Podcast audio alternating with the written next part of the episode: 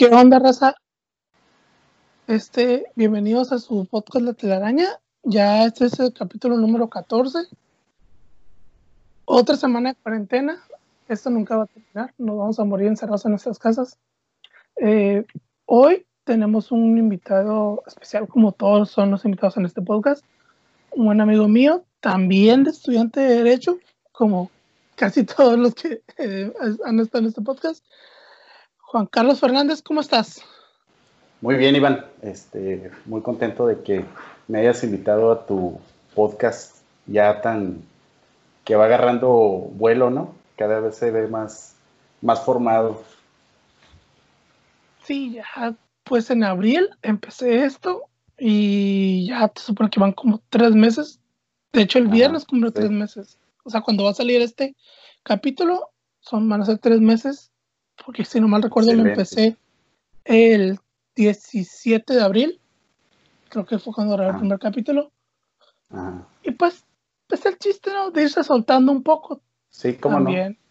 no. Uno empieza pues ahí como que, también. Ya sé, no, Quería, no quería que mis papás me escucharan como hablar muy fuerte. Con pena, con pena de que te escuchen. como pena de...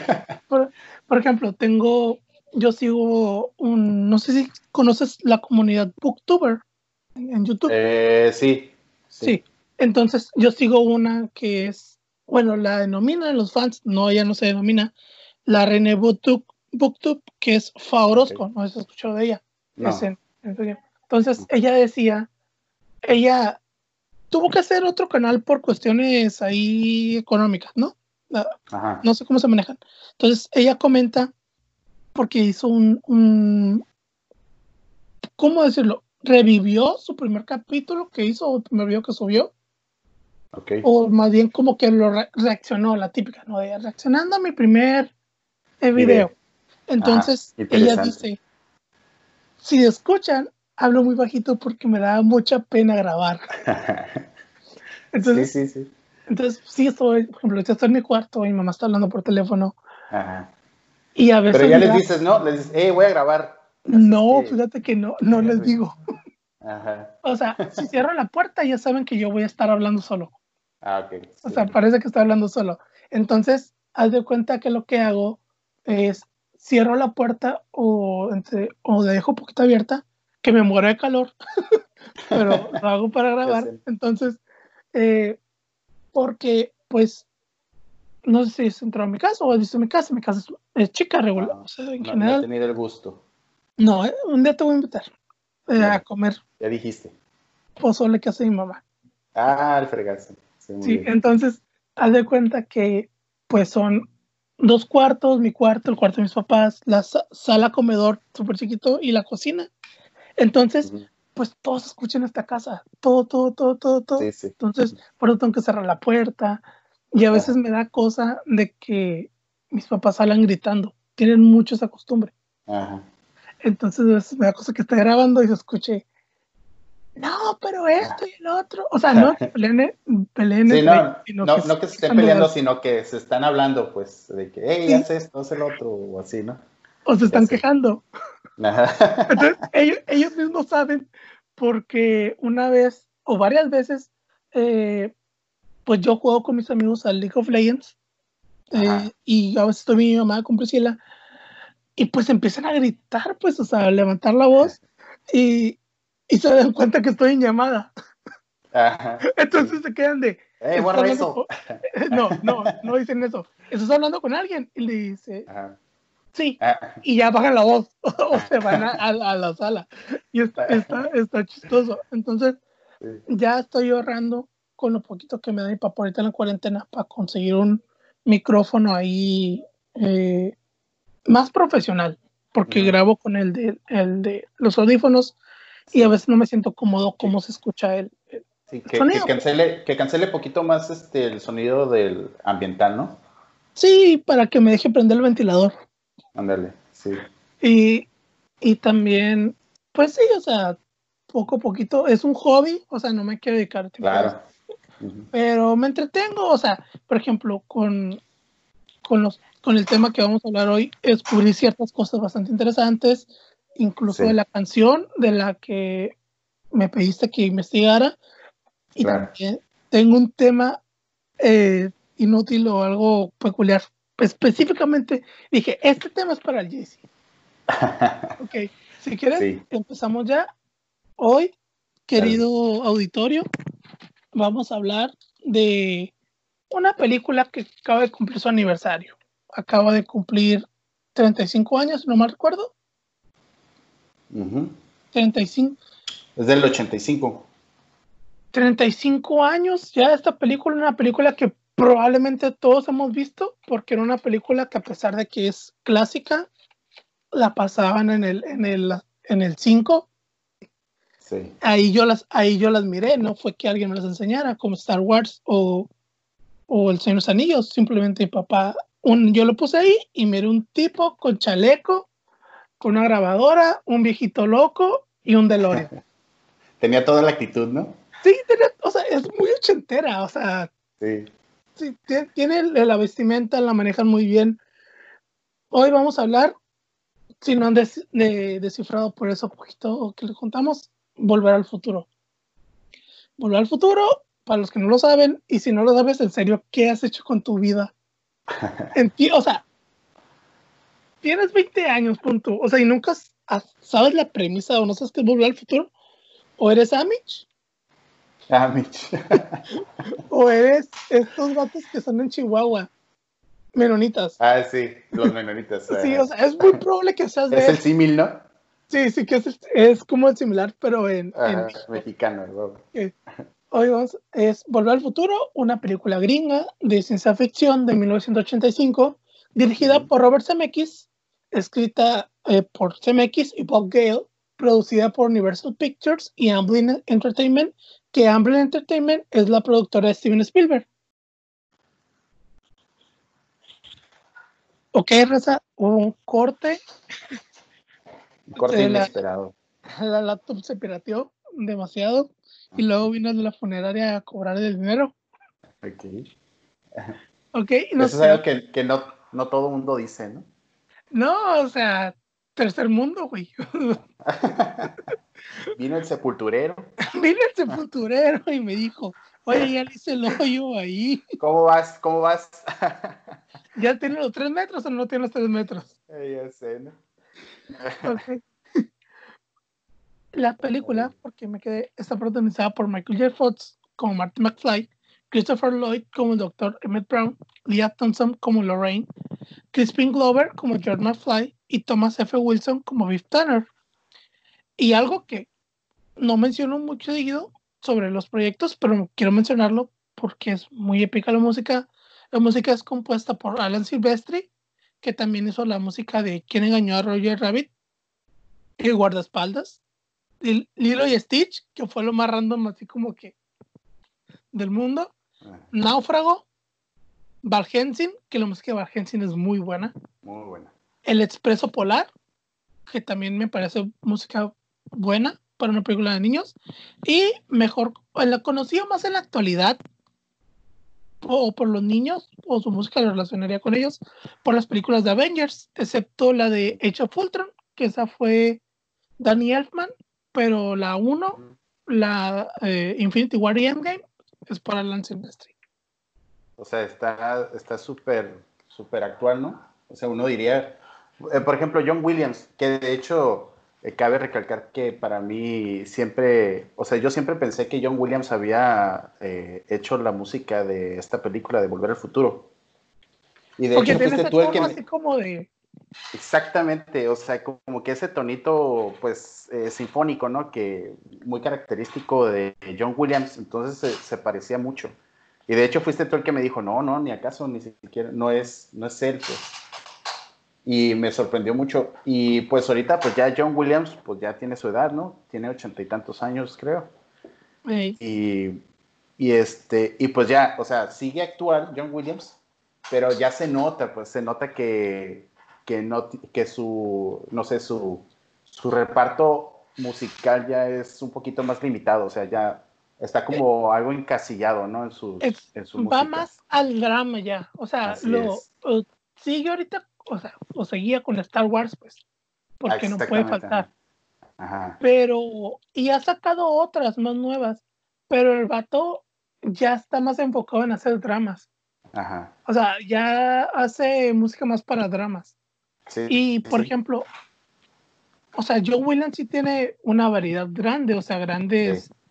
temas, grandes, que más a los 90, 80, principios de los Exacto. 2000. Ajá. Pero si te das cuenta, eh, Alan Silvestri, pues tiene de todo, o sea, tiene una animada completamente que es Lilo y Stitch, Náufrago, Sí, que la, que la tengo aquí en Blu-ray, preciosa se ve. sí. ¿Quién engañó a Roger Rabbit? El guardaespaldas, Val Helsing. sí, la música de Val Helsing es una joya. Sí, como sea. La guitarra de. un- que es como guitarra acústica, ¿no? La que suena. Ajá. Sí, sí. El Expreso Polar, que es. No sé si él eh, escribió la letra de las canciones. Esa no la he visto.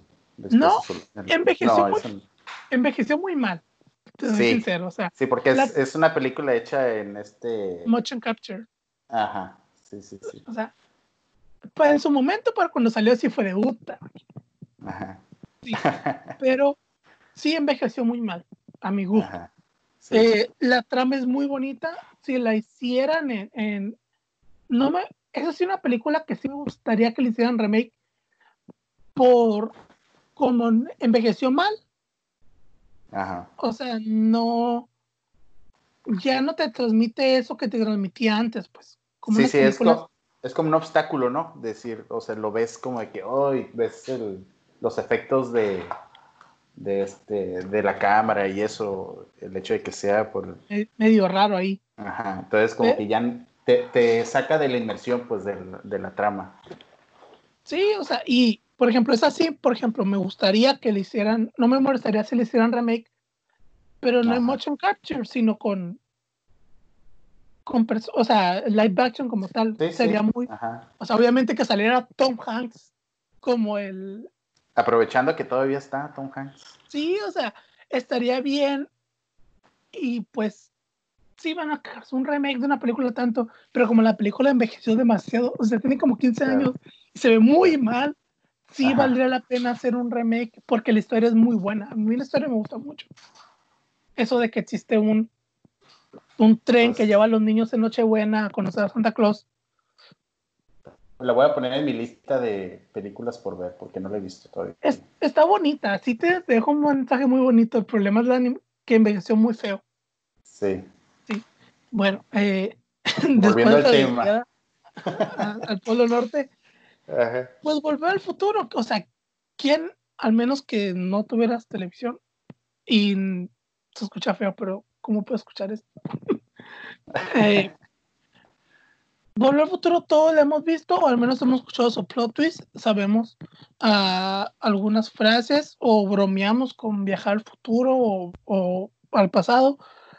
Pero empecemos como la película. O sea, la película empieza. Te voy a decir algo curioso. Yo cuando la miré por primera vez, la agarré cuando Marty iba llegando al, al estacionamiento del, del, del Two Ok. Points Mall. De hecho, e- es curioso porque mucha gente empieza a verlo desde ahí, creen que ahí empieza la película. Sí, O sea, no, por- no- no ven el, el inicio, pues, donde está en el laboratorio del, del doctor. doctor. Casi todo el mundo empieza ahí, en el, en el este, en la plaza comercial. O por lo menos el, el, este, el inconsciente colectivo, como que lo ve ahí que el, ahí. inicio. Ajá. sí, por ejemplo, el, cuando, entonces, pues cuando empezaba, pues tú- siempre de niño, pues en la televisión ahorita, pues como que siempre me tocaba ahí, o sea, en esa parte. Yo decía, ah, güey, aquí empieza la película, ¿no? Ok. Entonces, ya cuando em, tuve, tuve cable, pues no sé si tocó que, o al menos en el cable más, ah, vendían una revista semana, eh, mensual. Sí, era- sí. Ok, en esta revista es toda la... Pro Queda sentirte poderosísimo, ¿eh? Toda la programación del mes, ya sí. sabías, se programaba. Entonces, pues decía, volver al futuro, y dije, a huevo, pues, no, o sea, no la, tiene un rato que no la pasan en abierta, la voy a ver. Y la empiezo, y digo, ah, cabrón. Ajá. Y, y es este inicio que... A ver, esta es la versión extendida, es el Snyder Cut. Escena. ¿Qué está pasando? ¿Qué está pasando? Entonces, miro ya esa escena de, de Marty ahí y Marty con Marty siendo Marty, o sea, con la guitarra y la bocina que, eh, o sea, todo bien, o sea, viajas al futuro, pero me parece tan random esa escena. Ajá. O sea, ¿por qué el Doc tendría... Tiene, bocinas. O sea, una bocina normal, ¿no? Tendría. Ajá. Pero porque tiene una bocina enorme. Un sistema de sonido acá fregoncísimo. O sea, mira, porque hace poco, cuando fue el aniversario, hace como una, una semana o dos, la volví a ver y dije, ok, entiendo todo lo demás, pero ¿por qué tiene una bocina enorme el, el, vato? O sea, no, no, no, me cuadra. Entonces ya, pues, Marte iba y pues conocemos a su familia, a, a, su, a sus hermanos, a, los, a los papás, y luego vemos que lo... Ahí, que ahí viene, si te das cuenta, es lo que comentaba con, con no escuchas el capítulo de, los atoles. Mm, no. Bueno, escúchalo cuando termines. Eh, hablamos de Nights Out. No sé si la has visto la película con un amigo de que es de Querétaro. Knives Out. Ah, la de, sí, la de navajas y... Y secretos. Ah, sí. No la he visto, pero me quedé con ganas. De las últimas muy veces buena, que ¿eh? podíamos ir al cine, este, estaba en la lista de, de, películas por ver, pero ya no, no nos dejaron ir. Y si puedes, mírala antes de escuchar el capítulo para que no te llenes de spoilers. Spoilers. Entonces, haz de cuenta, eh, lo que comentábamos, no es spoiler en general, son que tiene pequeños detalles la película al inicio que los retoman hasta el final. Y que te das cuenta que por eso es una película también construida. Porque o sea son pequeños detalles que si es un espectador en general te los pasas por hacer por los huevos, o sea, te vale madre genuinamente.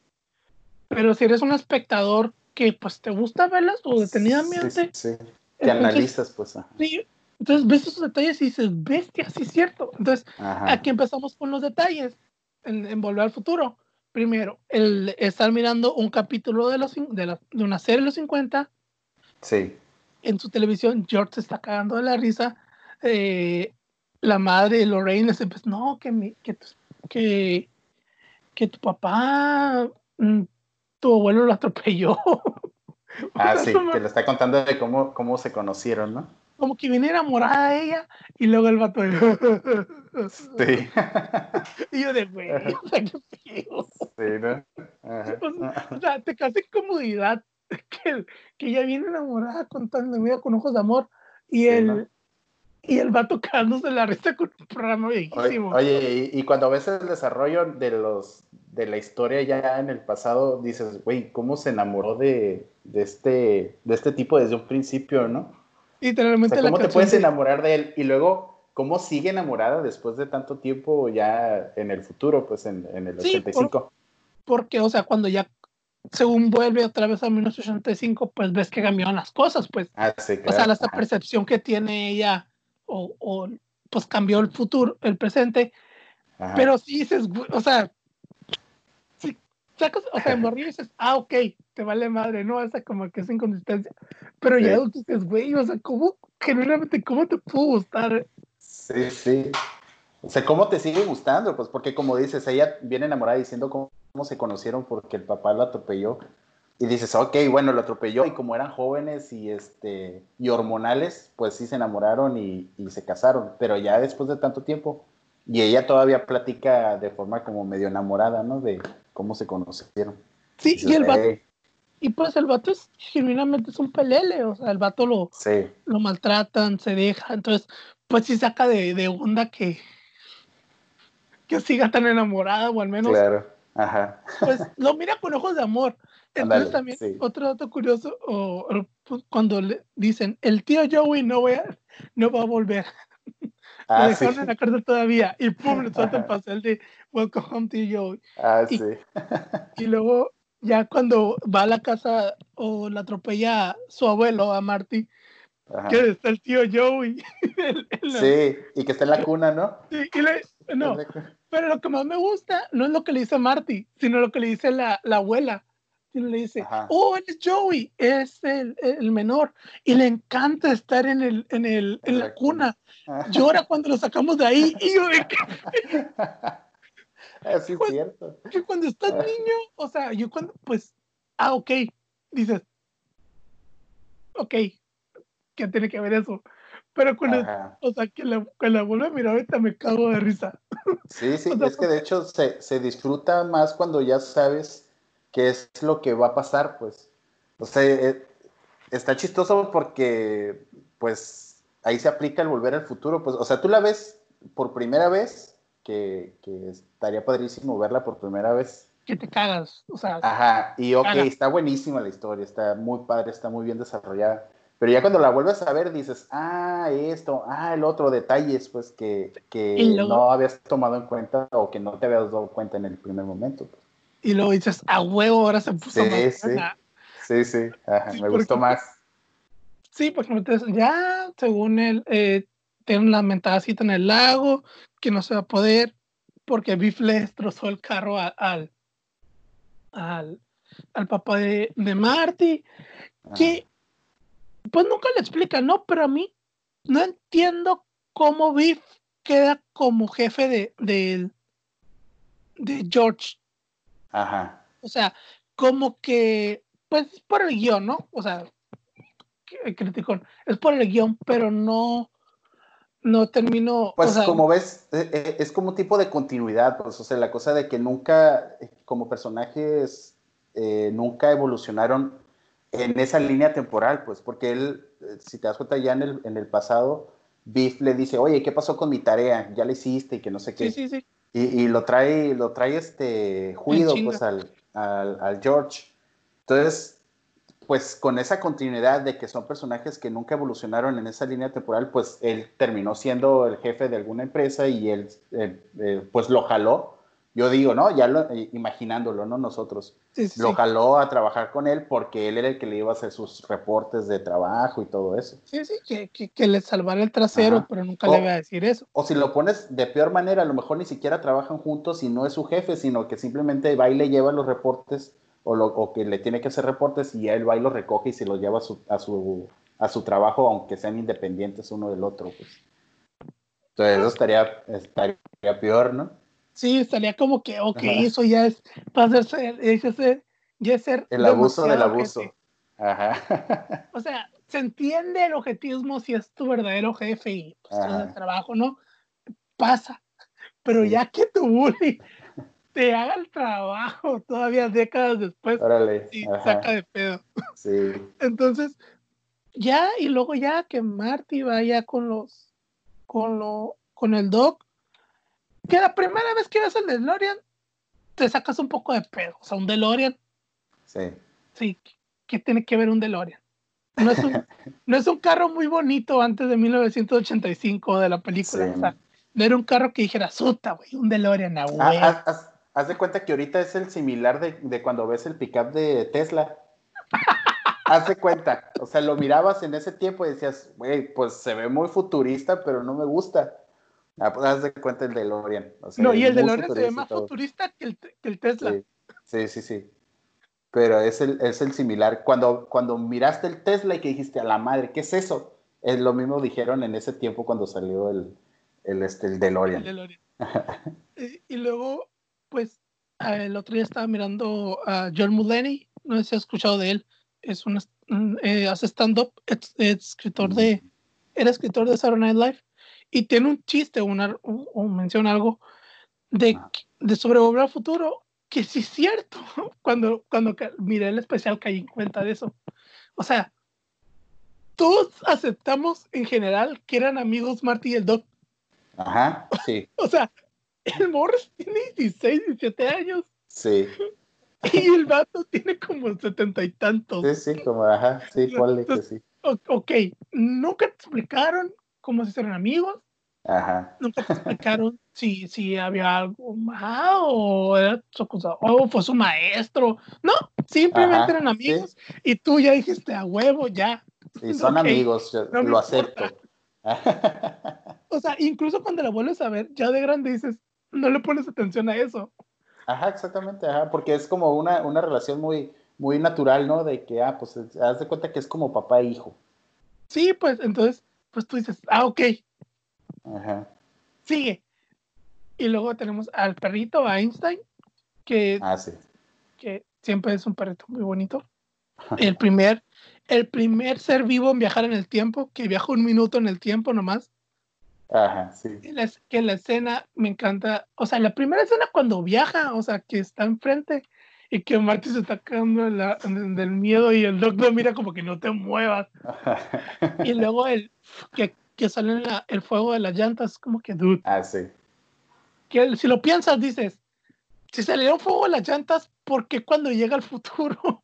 no está ponchado. No está ponchado, ¿qué más? O sea, en Regina no llegando. Sí, ¿no? ya sé. Ah, caray, ¿en dónde llegué? que es implementado en Volver al Futuro 3. Al ah, final, ya sé, sí. Entonces, ya, y luego la placa, la placa. El girado de placa es icónico, o sea. Sí. Si ves una placa girar, dices volar al futuro. O sea, como que. Out of time. Y si luego empieza ya, la película ahí, ya sabes que es. Ya sabes ahí que qué pedo. Y luego si te das cuenta, le, dice la miras ahorita, pues sí le falta, hace falta una poquita remasterización en efectos, pero no dejan de ser buenos todavía. Son muy buenos. O sea, sí han envejecido bien, pero algunos sí como que una manita de gato no estaría mal. Ajá. O sea, tampoco... Que también ahí yo, yo siempre pensé que la había hecho Steven Spielberg por lo mismo, ¿eh? O sea, como era tan buena la, los, efectos especiales y esa era la especialidad de, de, Steven Spielberg. Yo siempre pensé que había sido él el que había sido el, el director. Nunca me imaginé que había sido Robert Zemeckis. No, pues sí, de hecho cuando empiezas, ponen primero, eh, no ponen una película, pero ponen producido por Steven Spielberg, con una letrota. Ajá, sí, sí, sí. Y tú dices, ah, güey, es de Steven Spielberg. Y luego ya no puedes atención al resto de, de, los créditos. Ya sé. Hasta que te das cuenta que dice Robert Zemeckis. ah, güey, es de Robert Zemeckis. Ajá. y luego ya, y luego llegan los sirios Ah, sí. Está, bien random como que... Ya sé. Oye, pero qué buena, qué buena explicación dan, ¿eh? ¿eh? Porque uno dice, bueno, ¿por qué llegan los sirios? Pero pues ya si lo, como, como te digo, si lo ves otra vez, dices, ah, sí, cuando explica que iba, que los engañó diciéndoles que iban a hacer una bomba y eso. Para robar el, el, Antonio, sí, sí. Entonces, que van en una combi, que yo de muy, porque, o sea, sirios en una combi, como que no. no es el carro que usarían ellos para. Para. Pues para eso, o sea, para andar en, matando gente. Entonces, no, que según. Y matan, matan, matan al Dr. Brown. Eh, Marty le dice, You bastards. Y se mete al, al carro. Pero le vale madre el perro. Ah, sí. O sea, te das cuenta, se mete. Y ahí en, en, el carrito, como que, ah, ok. Ajá. Pero ahí sí no ladra, o sea, huyó balazos, mataron a su dueño, pero no ladra, o sea, él callado, como, ah, ok. Es como. Sí, no, acá. No. Ahora, ¿quién me va a dar de comer? Monster University. Sí. La escena donde están fugando de la, de la, de la compañía, que está la mamá ah. escribiendo heavy metal. No, no me acuerdo. bueno, hay una escena para, que, se, van a ver para aprender a asustar. Ajá. Y los descubren. Y según van corriendo, y según lo llevó la mamá de uno, y la mamá está en el carro con, con Ah, ya me acordé, sí. Está escuchando heavy metal. Así, me gusta ¿no, señora? así como que, Ajá, ándale. y ya, y aparece en lo que era la parcela antes, en 1955, de la familia, llega y pues es lo chistoso, o sea, según estrella en el, en el granero y, y se hace el carro y según sale Marty con su traje de radiación y el morrillo le dice al, papá, es un alien, es un alien y, enseña el, el cómic. Y luego que dice, ah, eh, personas del espacio y qué casualidad que se parece un DeLorean el, el... Ah, sí. y Y según cuando ya se fuga porque le están disparando, tumba uno de los pinos del que tenían ahí. Entonces, cuando vuelve en 1985, ah, ahora se llama One, One Pine Mall. Ajá. Y cuando llegas te das cuenta que al inicio es Two Pines. Y dices, que, de niño te vale madre, ¿no? Es como que... No, no, no, y, es, es como un easter egg que no cualquiera se da cuenta, ¿eh? O sea, porque no lo explica, no se ve ni nada. Simplemente al inicio de la película se ve que dice Twin Pikes o Two Pikes, no, no ¿cómo dice? Two Pines. Y ya después cuando regresa, que dice Lone Pine, eh, este, pues no cualquiera lo ve, o sea, tendrías que verlo así en las situaciones de, de este, las 86 cosas que no, que no viste de la película. Y, porque aparte, o sea, si te das cuenta, cuando vemos el letrero de Two Pines, pues va lenta la escena, ¿no? Es como que, ok, va llegando. Y cuando ya vemos, ya en el, en 1985, el, el Long Pine, es como que tú estás todo con el clima de la película, todo que, no, pues, ¿qué va a pasar, güey? ¿Qué va a pasar? ¿Qué va a pasar? Y pues no pones atención porque el ritmo de la película no te va a llevar a que le pongas atención a eso. Así es. Y ya, según llega y se le acaba la gasolina y lo mete ahí donde se supone que va a vivir él en algún futuro, que eran parcelas. Y va eh, a donde dice que era pues el, el centro, pues por así decirlo, que es igual de jodido que el, eh, que el centro de aquí. Ajá, ándale. básicamente.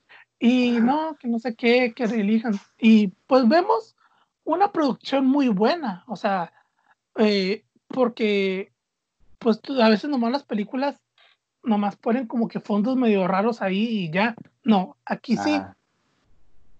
Realmente hicieron, no sé cómo la grabaron, sinceramente, investigué eso, pero me refiero, o sea, no sé si fueron dos escenarios exactamente iguales, pero uno de los 85 y uno del, del, del 55, o simplemente grabaron todo lo primero del 85, del 55 o, y luego del, del porque era un estudio, pues no era, no era un centro. Sí, sí, de, de, hecho el, estudio está todavía en pie. Bueno, no sé si todavía, ¿verdad? porque ha habido incendios, pero ahí en los estudios universales tú puedes ir y visitar y ahí está todavía el, reloj de, la película.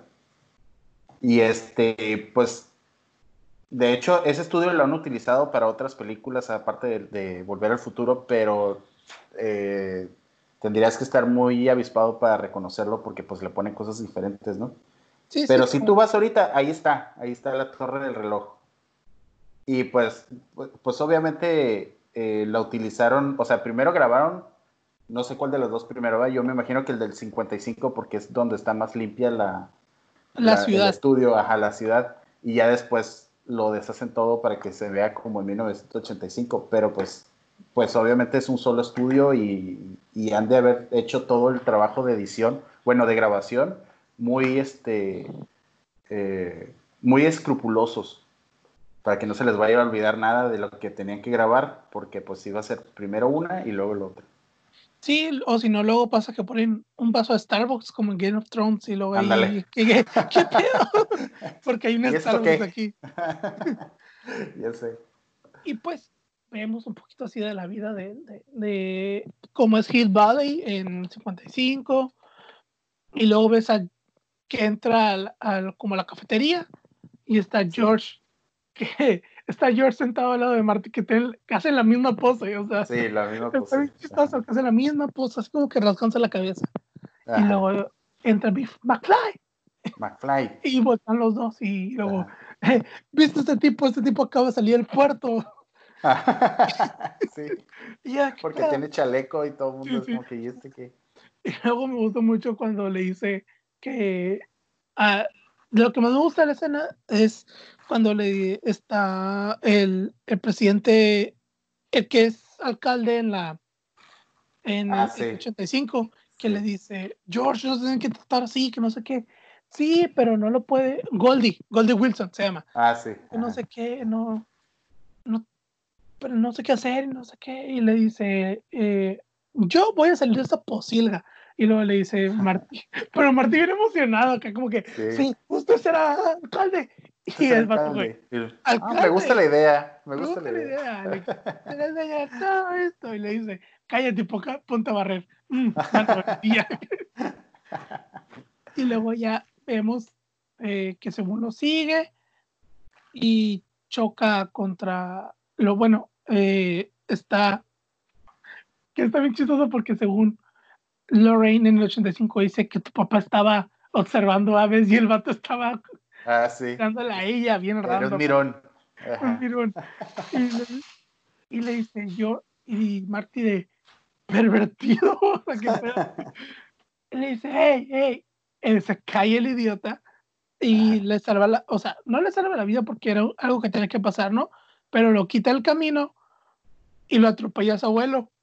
Y cuando se despierta es como que, ah, sí, mamá, ¿qué pasó? Ya estoy despertando. Y pues como la misma voz, eh, como es su mamá, pues no piensa eso, no.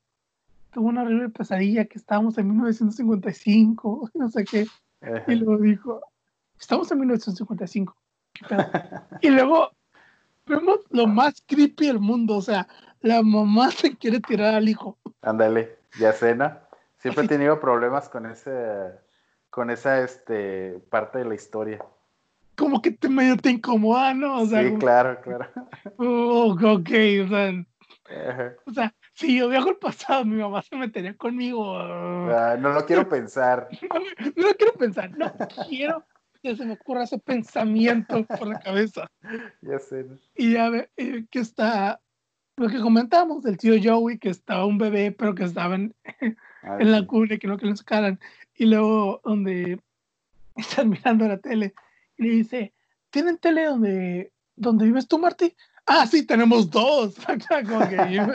y los dos títulos de, wow. Ah, pues, tienen dos. Y pues todo de, ah, sí, sí.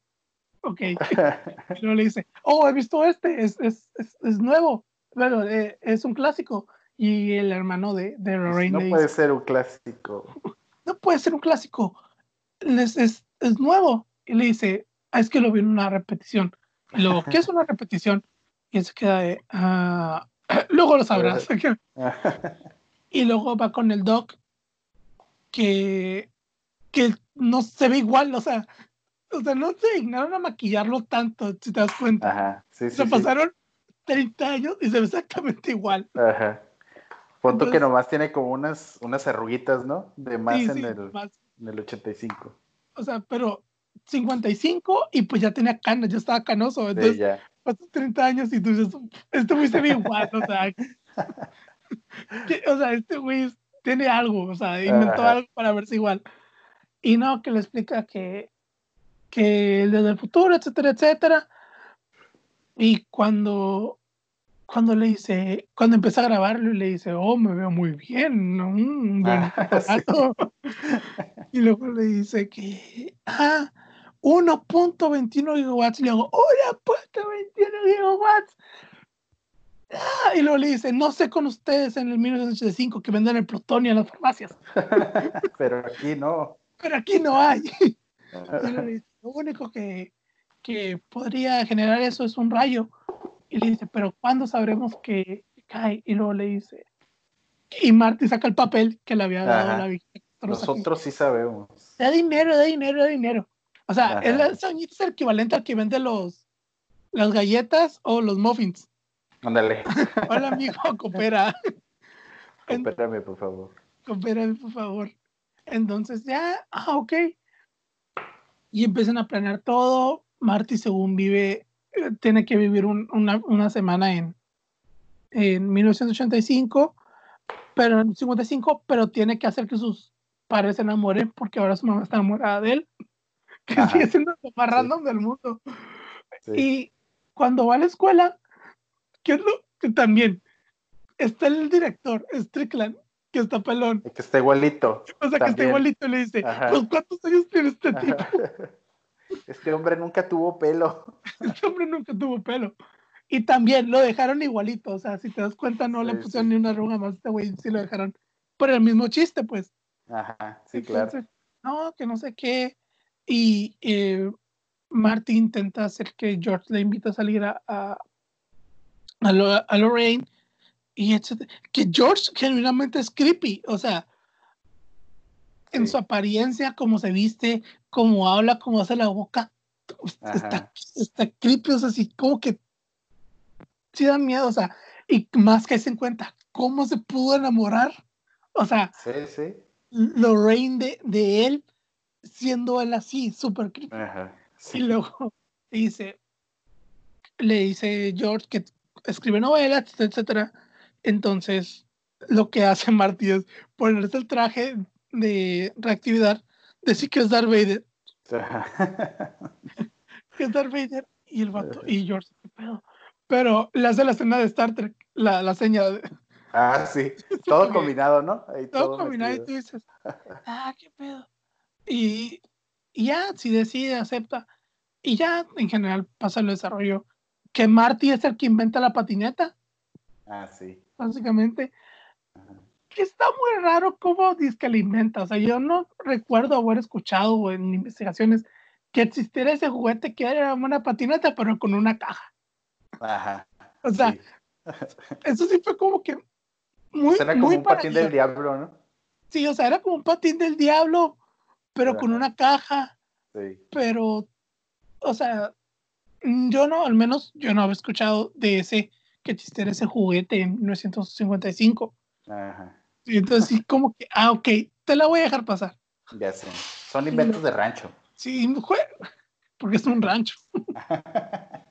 Entonces, no. Si vas ahorita al valle, ahorita este, ahí están jugando con esos. La NAI jugando con eso. Ah. y entonces, ya, pues pasa la persecución, que la persecución está muy bien hecha. Sí. Está muy bien editada. Eh, que literalmente está en una, en, una cuadra, o sea, no, no ocuparon pues aparte no era un pueblito muy grande, ¿no? Pero... Pues, no, y si ya, si ya lo ves a, a, nivel de producción, o sea, era una, y como dices, era una cuadra nomás lo que tenían a su disponibilidad de, de, estudio, pues, o sea, nomás tenían eh, lo que era lo, lo, que mide nomás una cuadra y ahí haz toda tu película prácticamente. Entonces, pues lo, lo resolvieron muy bien. Hacer todo ahí mismo, en ese lugarcito, en esa placita. Muy bien desarrollado. Sí, también el, los carros, el, porque bueno, al menos a mí cuando usan carros clásicos y los madrean, pues me duele. sí. sí, yo también pienso en eso de que, güey, ¿por qué estás haciendo eso con ese carro? O sea, tú ves carros nuevos o carros X, dices, ah". O sea, hay miles de ellos, pero ya ves como que, güey, esos carros ya no hay, o sea, Ajá pues vemos que lo embarran estiércol, etcétera, etcétera. vemos, pues ya tenemos conocimiento de Biff, que Biff, pues el vato literalmente está bien creepy, o sea, incluso para sus años era un vato demasiado abusador. era demasiado ojete para esos años que, pues entre comillas, la violencia estaba un poco más aceptada, ¿no? Aceptada, ¿no? En general.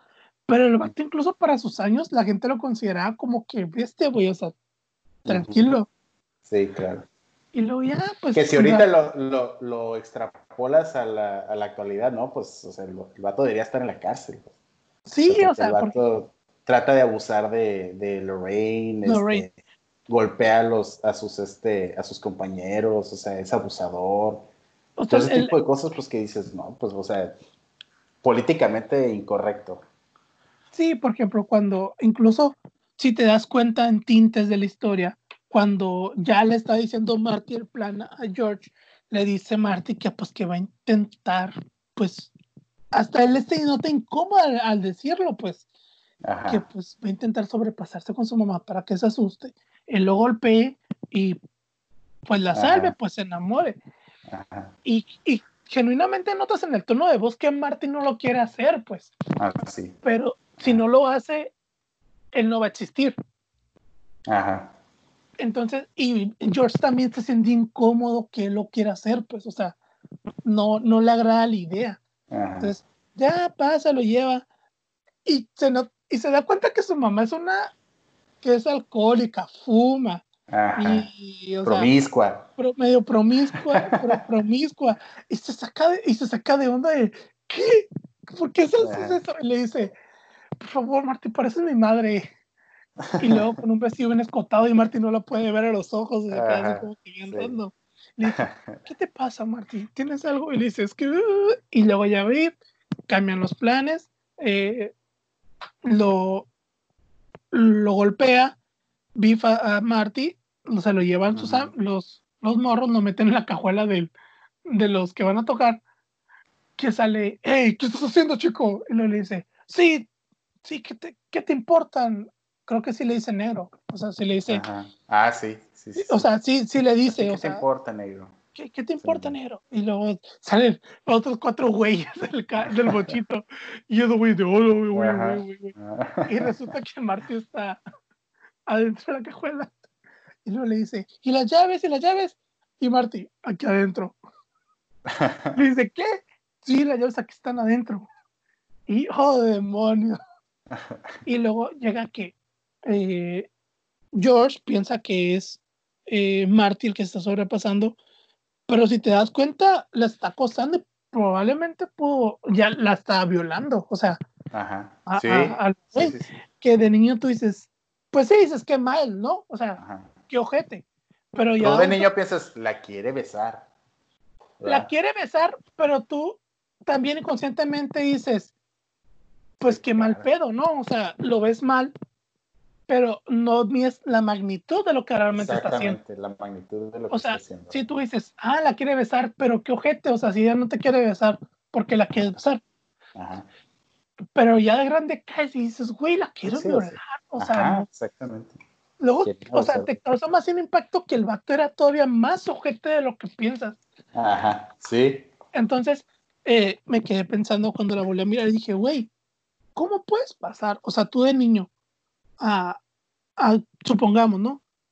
Ver que o empatizar que un vato quiere besar a una morra en su contra, porque tú lo ves así de niño, ¿no? Sí, sí.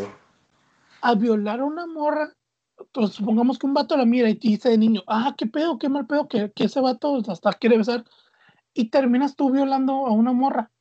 O sea, ¿cómo? Al menos a mí me hizo clic o me quedé pensando, ¿cómo?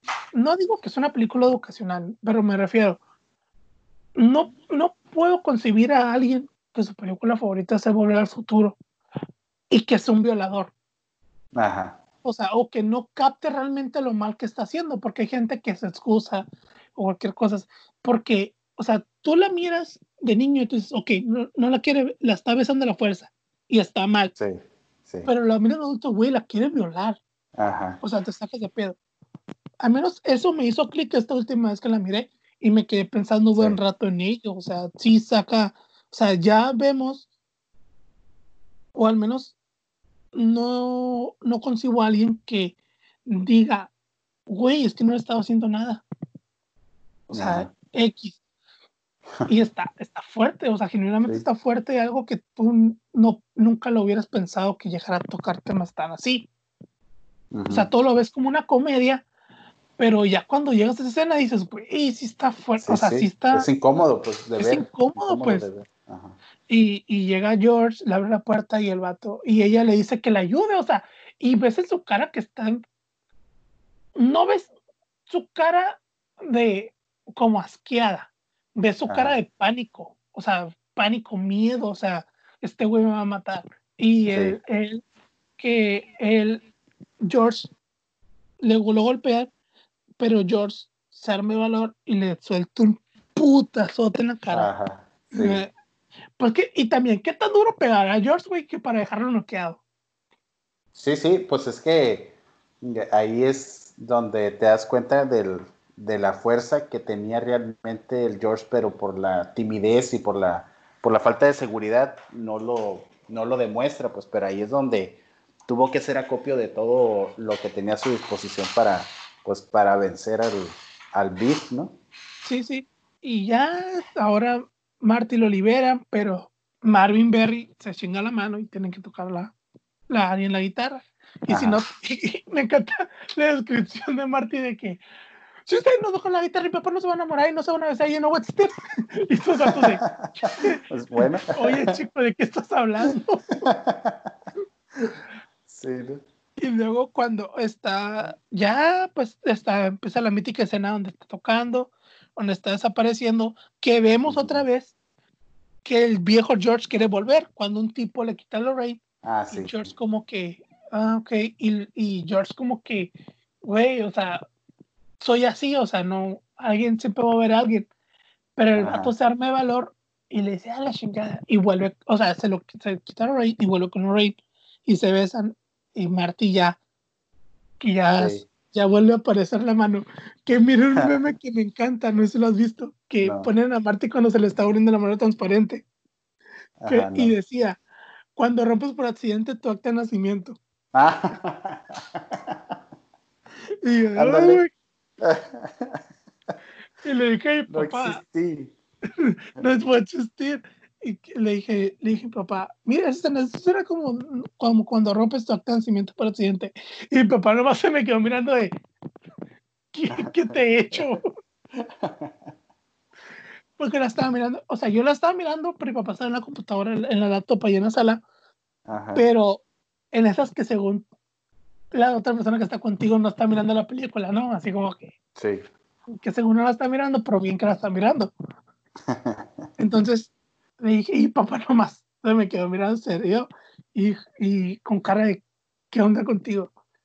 Y luego empieza la escena que memorable que es eh, Johnny B. Good tocada por ah, sí. Martin McFly, que también.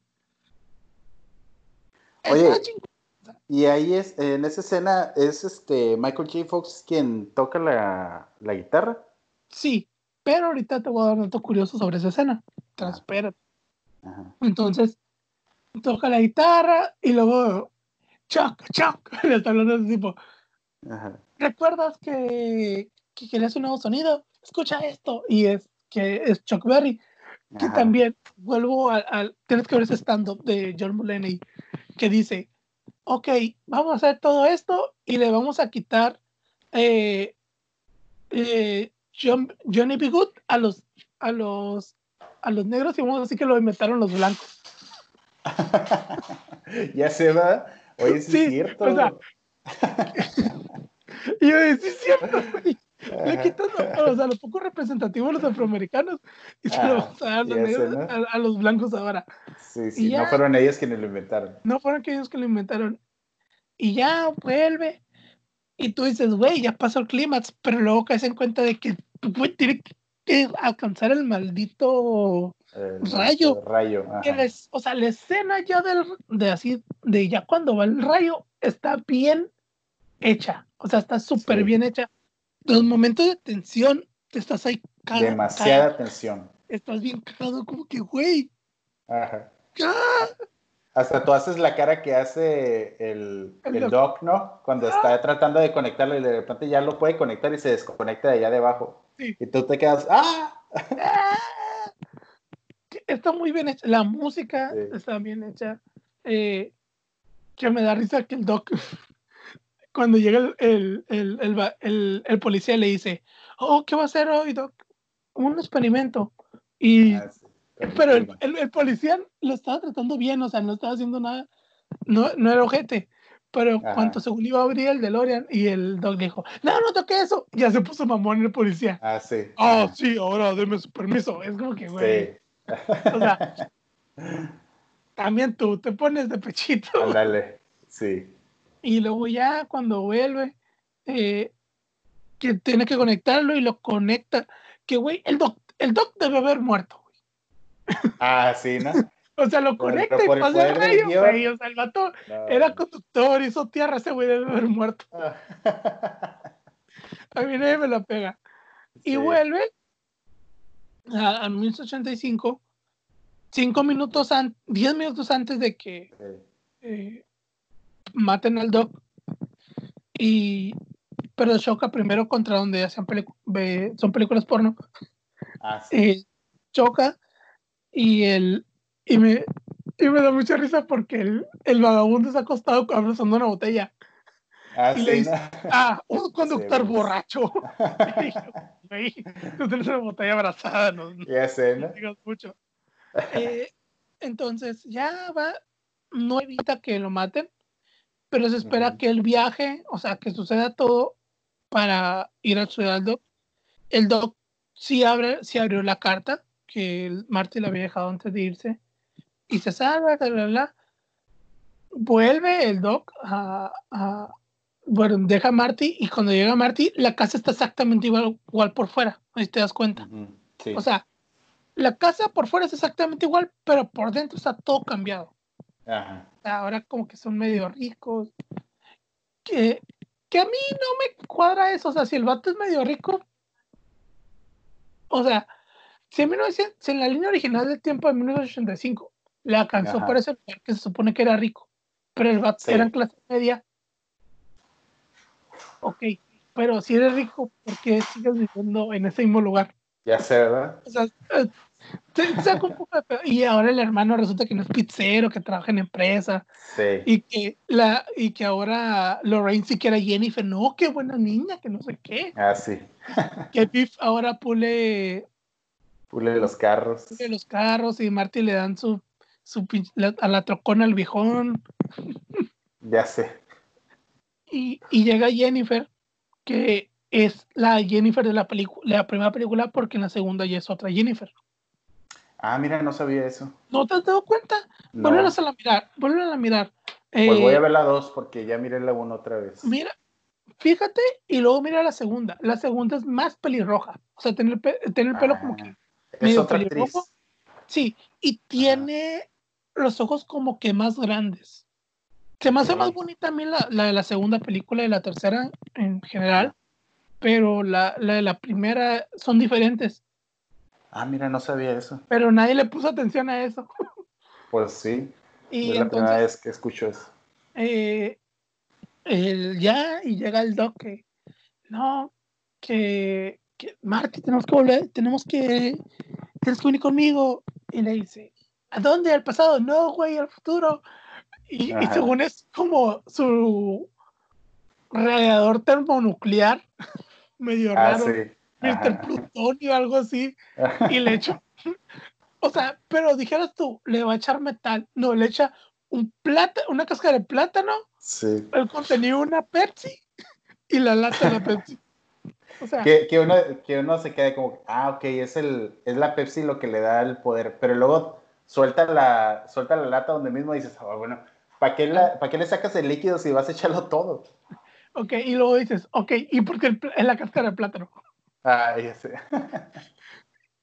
y la neta, que para mí ese es uno de los mejores finales, que se van y le dice, Doc, tiene que hacernos para atrás, no vamos a 8 millas, no, no, no va a alcanzar el camino. Y le dice, roads, where we going, we don't need roads. Ajá. Y suena, y se levanta el dolor y te quedas de. Sí, nada, huevo. A la verga. Tecnología del 2015, cabrón. Sí, tú dices, esta madre, güey, es como el año 3000, y luego mira las dos 2015 y dices, ah. Sí. es triste, es demasiado triste. Que cuando eres dices, güey, a huevo, 2015 ya vamos a estar así. Ajá. sí. y, llegó el 2015 y dices, güey. Y nada, es, me siento estafado. O sea, no, ya, ya era 2010 y tú decías, güey, no, era 105 años. Sé, ¿no? sí. Y las patinetas que vuelan. Sí, fue con las patinetas y así termina una grandiosa película que es una película familiar, pero con temas demasiado raros. Volver al futuro, que es una de las mejores películas para mí de la historia. O sea, pues sí. sí, escucho muy exagerado, pero por el impacto que tuvo, por la trama, por ciertos datos cuidados que muchas películas no cuidan, o sea, el manejo de los personajes. Sí, o sea, están muy bien cimentados. Incluso algunos que son secundarios, pues tienen ahí, o sea, no se ven tan desperdiciados, pues. Exactamente. Te voy a decir unos datos que probablemente no sepas, porque si no sabías ya la de, la, de Jennifer, sí está. Sí, sí, yo sentía que sabía bastante sobre la película y ahora resulta que no. Ok, eh, CMX y Gale eh, escribió en el guion después de que Bob Gale visitara a sus padres en Missouri, encontró la nuera de su padre y pensó cómo hubieras y pensó que cómo hubiera sido ser amigo de su padre si, lo hubiera, si hubieran ido a la escuela juntos, porque el papá era también presidente de, ¿cómo le llaman? presidente estudiantil. Ah, sí, sí, sí. Ok, los estudios rechazaron el guion hasta que CMX hizo la película Tras la Esmeralda Perdida, que se llama Romance o Romance at the Stone. que fue un éxito en taquilla, entonces Spielberg eh, sí aceptó el guion y soltó la feria para hacer la película. Originalmente eh, se pensó siempre a Michael J. Fox para Marty, pero como él está grabando una sitcom muy popular en su momento llamado Family Ties, que no he tenido la oportunidad de ver, pues no podía, ver no podía grabar la película. Entonces consiguieron a Eric Stoltz, que no ha hecho gran cosa en su carrera, y grabaron casi toda la película. De hecho, si tú la quieres buscar, busca la película o videos en YouTube de, de Volver al Futuro grabada con él. Y están exactamente igual. ¿Cómo se llama? ¿Cómo se llama el actor? Eric Stolz. S-T-O-L-Z. Ah, mira, eso tampoco lo sabía. Entonces, tú busca a eh, Back to the Future Eric Stolz y te van a salir los videos. O sea, por ejemplo, la escena donde Marty eh, conoce a George en el pasado con ese vato, algunas con Beef, o sea, tenían casi toda la película hecha con ese tipo. Pero resultó que era pésimo y se llamaba muy mal con el resto del reparto. De hecho, en unas entrevistas hace poco, el actor que hace Beef, eh, que es eh, Thomas F. Wilson, decía que era medio jete con él. O sea, que, que según Eric era un actor de método, ¿no? De, sí. Pero el vato sí era como que muy ojete con el, con el que sea Beef o sea, el, actor. Sí. Era medio fete. Entonces, por esto, en la desesperación, llamaron a la productora Fox para ver si podían compartir a, a Jay Fox eh, y así grabar la película sin interrumpir las, la, grabaciones de la serie. Y Michael graba toda la semana, o sea, de lunes a viernes, las, eh, la serie de 6 pm de seis y media de la tarde a las dos y media de la mañana grababa Volver al Futuro. Solo dormía dos horas y lo que quedaba de, de, de, tiempo grababa la serie. Y los fines de semana grababa las escenas exteriores, como los que son en la. En, ah, el, en la torre del reloj. En la torre del reloj, etcétera, etcétera. Sí, es, eso el, el dato de, del tipo lo sabía hace mucho, pero no, nunca había encontrado yo el metraje o he visto que. Pero son, o sea, están grabas exactamente igual. Dijeras tú, ah, le movieron algo, no, están igual, nomás que el vato no lo quisieron en la final. La película se convirtió en la película que más ganó dinero en 1985 y fue nominada a cuatro premios Oscar.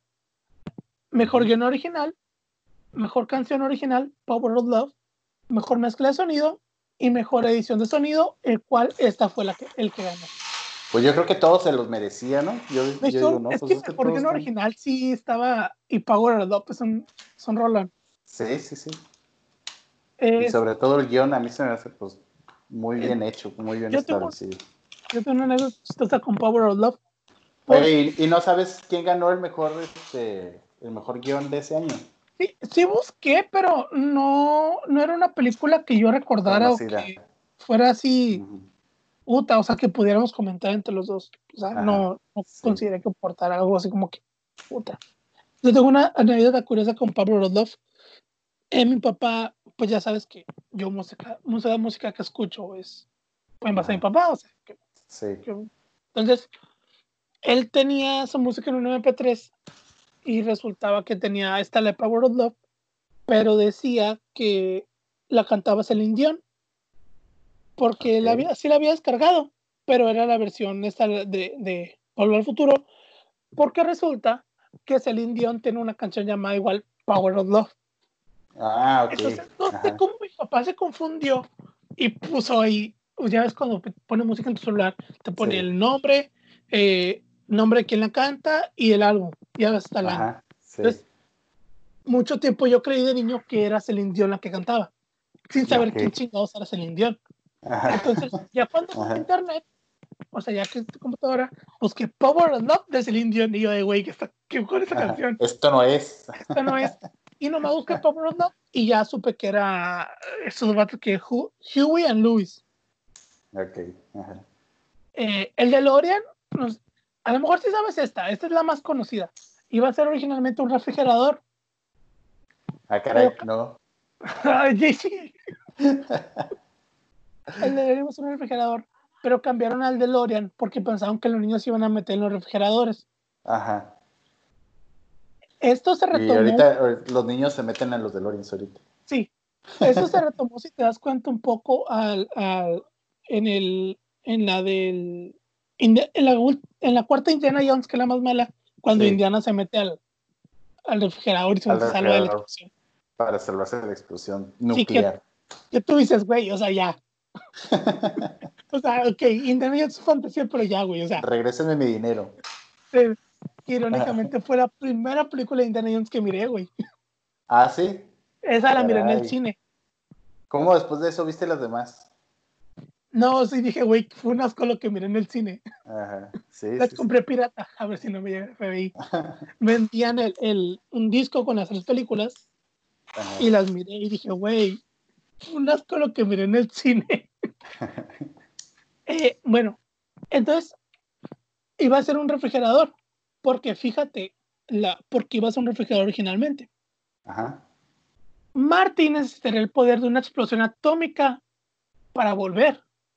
La película iba a ser en Nevada, en específico un lugar donde se hacían pruebas atómicas llamada Nevada Proving Grounds.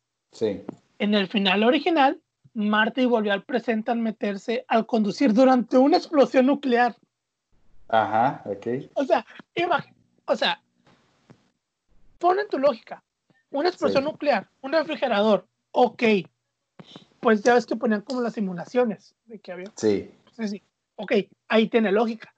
Pero luego cuando cambiaron al DeLorean, Marty tenía que conducir a través de una explosión nuclear. O sea, qué pedo. Ajá. Pero, Demasiado intrincado. No, o sea, ahorita sí lo puedes hacer. O sea, estilo Mad Max, como la, ya ves, esa escena en la, en la nueva que están como a través de un tornado. Sí, sí, sí. O sea, así me lo imaginé cuando leí esto. Es como que, güey, o sea, ya ahorita en una película sí dices, qué pedo, o sea, pero en aquellos tiempos, para la trama de la película, como que al final sí dices, no, o sea. pero Universal dijo que era muy caro todo ese pedo. Entonces lo cambiaron por la trama del, de la Torre del Reloj. Sí. Gale, el, el guionista, dijo que el personaje Biff estaba basado en Donald Trump. Pero. Ah, pues mira. Ajá aquí ven el truco. Esta declaración fue el año pasado. Ah, ok. O sea, puede que sí, porque Donald Trump siempre ha sido un culero desde hace años, ¿no? Ya sabemos. Sí. Pero sí me pareció ya como que muy, o sea, sí tiene actitud del pro con como que, al menos a mí muy metido la calca ahorita con lo de Trump. Sí, porque eh, al final de cuentas, pues Donald Trump no, nunca demostró su verdadera cara hasta que quiso ser presidente, pues, porque antes era de que, ah, pues un millonario que hacía sus negocios y a lo mejor sí era como un tipo de shark que, que este, aplastaba sus, a sus enemigos y eso, pero pues eh, mediáticamente pues era nomás un multimillonario, un junior, pues al final. O sea, los secretos los tenía bien guardados, pues. Claro, o sea, pues ahorita sí ves las similitudes de, entre el Beef y el Trump, pero en aquel tiempo no había forma de, saber que así era. Nadie le prestaba atención a Trump como para decir, güey, es que este güey se presiona a Trump.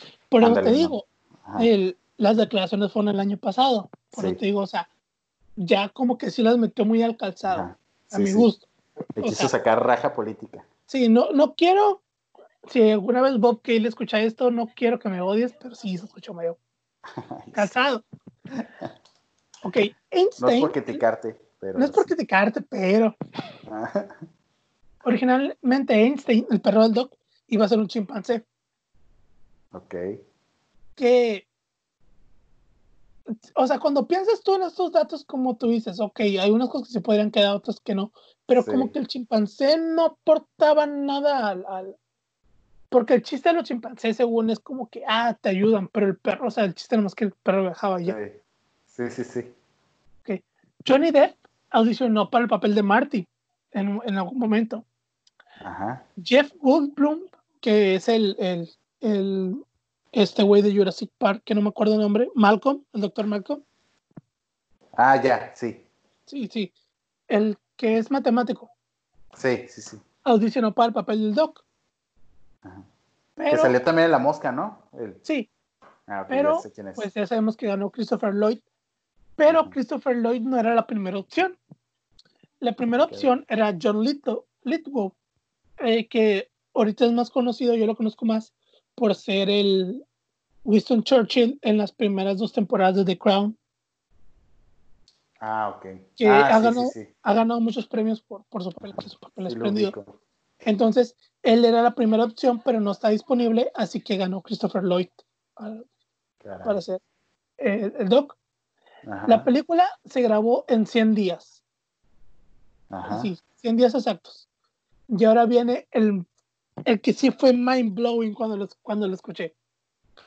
A ver. Michael J. Fox sí toca la guitarra en el baile, Caray. sí. Ajá. pero no lo cantó. Ah, no lo cantó. Hizo lip singing o movió los labios nomás. Ajá. La voz original o la voz que suena es de Mark Campbell, vocalista de la banda Jack Mack and the Heart Attack. Ok. Sí fue de güey, güey, esto sí es un engaño, o sea, Sí. Porque o Es, sea, es yo- que cuando ves la escena, pues yo por eso te pregunté este, hace rato, oye, él toca la guitarra porque pues se ve que, que él hace los ademanes pues, de, de que está tocando la guitarra y es, es difícil, si no sabes tocar la guitarra es difícil que puedas hacer como un tipo de... Ajá. Luego, luego te das cuenta de que, ah, no está tocando él. o a menos Pero se ve que él está haciendo, eh, ajá, que él está haciendo el sonido que estás escuchando en la, en la, en la escena. Entonces por eso te pregunto, oye, ¿él es el que, el que toca la guitarra? Bueno, ya, ya me respondiste que sí. Pero qué interesante, pues, porque también ves que hay muchos artistas polifacéticos, pues, que no solo se dedican a, a actuar, sino que también tienen otros gustos que desarrollan de buena manera, porque al final de cuentas, el solo que se avienta es buenísimo. Sí, o sea, tú dices, ah, la bestia, güey, qué pedo. Al final, Sí. o sea, no es, no es un solo así como que digas tú, hecho con las patas, pues. Ajá, no, sí, sí, está, está muy bien hecho. Pero sí me sacó el pedo que él, él no fuera el que cantara, güey. Sí dije, Ya güey, sé. qué pedo. güey, no. y ahora no o sea, aplicó la, la de, supongo que no lo has visto, ¿no? High School Musical. No. Al menos la primera. No, no lo he visto. Eh, Zac Efron no canta en la primera. Ah, ok. O sea, en, en la 2 y en la 3 sí canta, pero en la Ajá. primera usó, igual que este güey, un doble de voz para las cantadas. Ajá, ajá. ¿Y Por qué eso, hacía? por- ¿Nomás bailaba? Bailaba, actuaba, pero no cantaba. Ah, O sea, irónico que la película es un musical y no cantaba él, ¿no? Pero, Ya sé. pero, pero bueno. Y de hecho, no sé si sabías, hace unos años, Coldplay invitó a Michael J. Fox a tocar esa canción en, en, con unos, en unos ah, conciertos. se me hace que sí he visto el video. Está perro porque el De vato. Johnny B. Good. o sea, sí, y ahí sí supe que el vato sí canta, sí tocaba la guitarra. Ajá. O sea, con Oye, su razón. y todo sí el pedo, cierto. pero el, el. que sí la tocaba en general. Sí, sí, sí. Ok, hoy te voy a hablar de un tema que lo miré en una serie de Netflix, una serie documental, pero me gustó y te lo voy a contar a ti por, Ok. para que veas que el fútbol americano da asco en comparación de este deporte. Oye, ahorita vas a ver, ahorita vas a ver. Se llama calcio histórico. ajá. ¿Has escuchado de él? No. No, ok. Es un deporte que se practica exclusivamente en Francia, en Flor- Florencia, Italia. Creado en el siglo XV. Este partido, todavía no te voy a decir cómo te explicas, dato curioso, el primer partido que se jugó, se sabe quiénes, quiénes lo jugaron, pero Ujú. nunca dijeron quién ganó. Y no investigan por respeto a los jugadores y al juego. Ajá. O sea, para que todos queden como ganadores. Ok, Ok. aquí van las reglas generales. Es una cancha rectangular de 80 por 40 de tierra. En los lados más cortos hay una, eh, o sea, en, lo- en los de 40 hay una red de a un metro de altura que abarca de un lado al otro, o sea, todo, todos Ok, los 40 todo metros. Ajá. Estas son las porterías. Ajá. Solo hay una pelota. Son 27 jugadores por cada equipo. 27. Sí, Ajá. sin contar suplentes y cinco son porteros. Ok. Los goles valen un punto cada uno si disparas. Ok. Un metes gol, un punto. Ok. Pero si disparas y fallas, el otro equipo gana medio punto. Ok. Ok. El equipo que haga más puntos en 50 minutos gana. Ok. Ajá. ¿Dice lo básico? Sí. Sí, sí. Ok. Y aquí viene lo interesante. es como el rugby, pero sin protección. que de hecho también en el rugby es, la protección es mínima, ¿no? No, güey, pero el rugby se ve como de niñas. Ah, caray. En comparación con las jugadas. Usas cualquier arte, marcial para abrirte camino hacia los golpear o generar peleas con los demás jugadores para que el delantero pueda atravesar el campo hacia la portería. Ok. O sea, güey, bus y búscalo, o sea, Este, es, en, en, esa serie como te llamada Home, Home Game, creo que se llama, y lo miré ahí. O sea, de cuenta, güey, es básicamente como el rugby, pero estos vatos, imagina que tú tienes el balón y tú miras que un güey se está peleando allá, o sea, que literalmente la agarra, güey, se empiezan a, a, a, pelearse, güey, o sea, no como que, ah, te empujo y te juro, no, güey, a pelearse. o sea, literal. Golpes acá. Golpes, güey, sangran los vatos. Sangran, se rompen costillas, brazos, cara, nariz, o sea, se avientan como en el judo, MMA, güey, o sea, todo en un solo juego. Entonces. Oye, me interesa. O sea, tú te metes, o sea, te vas metiendo por, por los espacios que se abran y metes el gol o intentas meter el gol en 50 minutos. Y eso fue lo más random del mundo, güey, porque pues tú ves en los jugadores de rugby, pues que están no calotes, no mamados, pero sí, son vatos como purpulentos, pues. Sí, sí, bastante. No, estos güeyes son güeyes mamados. O sea, literalmente son güeyes tatuados. O sea, güey, haz de cuenta como si los cholos se pelearan. Ajá, una pelea de cholos. Básicamente, o sea, está, está, bien vergas el juego, güey, neta. Búscalo y vas a ver que el rugby y el fútbol americano queda como, cualquier otra parte queda como deporte para débiles, güey. O sea, así es.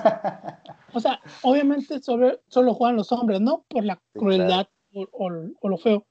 Porque en este, en este, en este, en donde lo miré, por ejemplo, lo entrevistan a un vato y dice, me he lesionado aproximadamente ocho veces. Ajá.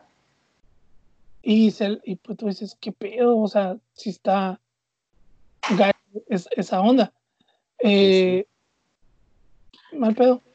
Entonces, haz de cuenta que en general es un torneo de cuatro equipos, lo mismo de siempre.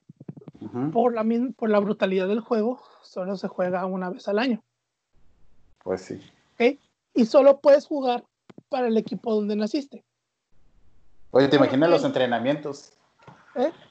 ¿Te imaginas los entrenamientos para el, para el día del juego? Un güey muerto acá. Ah. Entonces, ok, básicamente es esto. Haz de cuenta que eh, son cuatro barrios en Florencia, o sea, en general. Tú nomás puedes jugar para el barrio en que naciste y para toda la vida. Ok. Ok, así como te digo, son cholos prácticamente. Ajá, sí. Entonces, son cuatro equipos. Eh, Bianchi, que son los blancos, que vienen representando al barrio de San Espíritu. Rossi, que son los rojos, que vienen representando al barrio de Santa María Novella. Verdi, ah. verdes, que vienen representando al barrio de San Giovanni. Azurri, los azules, representando hacia al, al, barrio de Santa Cruz.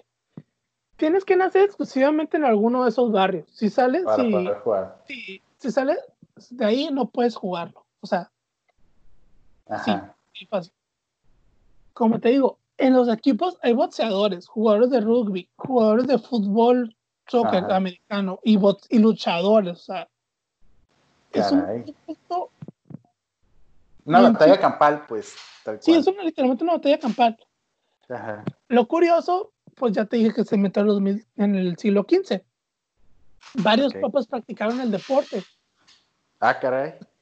Clemente VII, Leonardo primero, Urbano octavo, lo practicaban en el Vaticano. O sea, ¿te imaginas un papa, güey? Agarrándose putazos con otro güey para anotar. Ya sé, ¿no? Usaban a los monaguillos, ¿no? Órale, tú, güey. Órale, güey, tú bien, Atrapa ese. Güey, no usabas escudo humano. No, estás, yo cargaba, güey. Yo puedo, yo puedo, yo puedo, yo puedo. Ábreme paso, ábreme paso. ¡Ábreme, puto! ¡Ah! Sí, güey, se ponía, se, se, se, ponía, se ponen muy salvajes, güey. Ajá. Eh, ese es el deporte que te quería contar. Porque dije, es, es para el o sea. Sí, no, sí, sí me interesó, sí quiero saber del juego. Búscalo en, Netflix, ese capítulo dura como unos 40 minutos y te vas a dar cuenta. si no, busca el, el videos al otro de paso, se pone bien hardcore.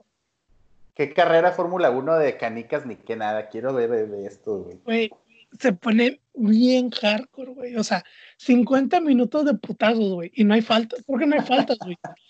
Pero dijeras tú, ok, es un grupo de. El juego es como de. ¿Cómo decirlo? De una pequeña comunidad, pues, o sea, no, güey. O sea, es en la plaza, pelean frente a la iglesia, güey. Ajá. O sea, la cancha frente a la iglesia. Eh, si no ¿Cuál es un juego tradicional? Pues ahí. Si no me recuerdo, creo que ganas una, una vaca. Ah, caray.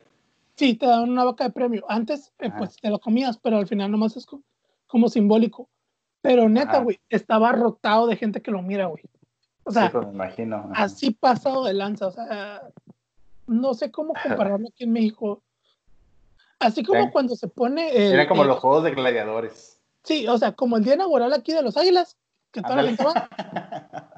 Así, güey, así se pone allá. Pero sí, o sea, acá de que no cabe ni un alma ahí, güey. Y, los hinchas pasados, así hinchas, tipo hooligan, sacar los vatos de.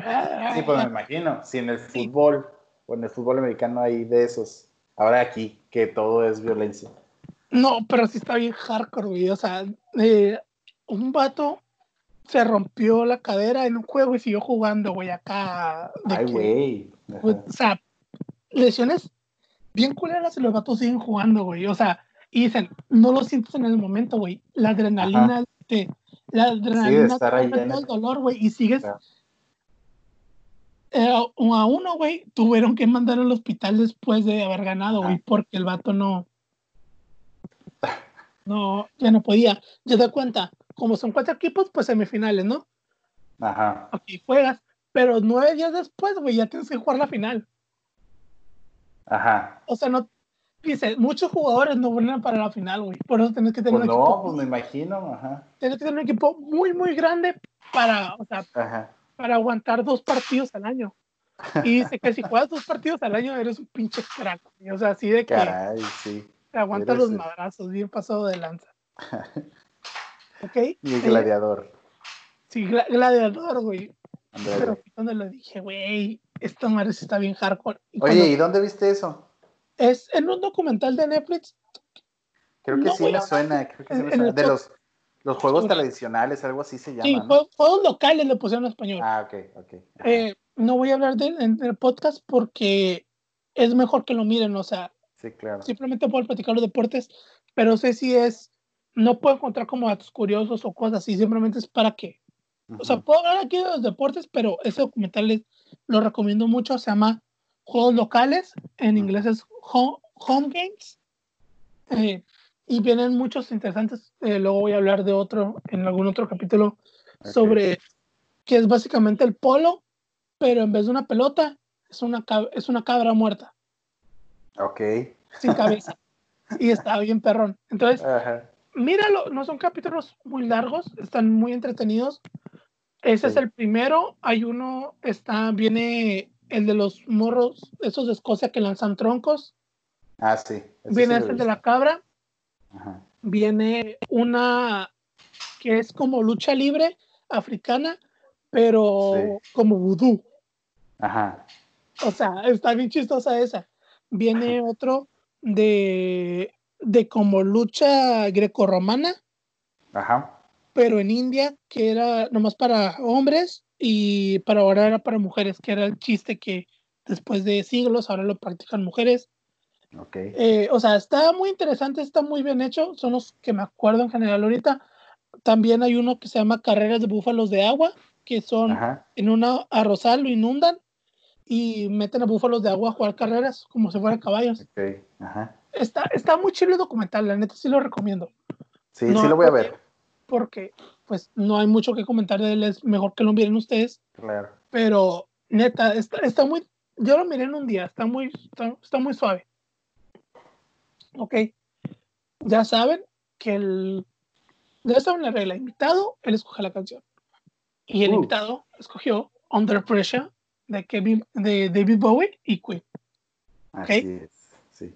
Una canción escrita por todos los integrantes de Queen, o sea, Roger Taylor, Freddie Mercury, John Deacon y Brian May. Pero Brian tengo un doctorado en astrofísica, May.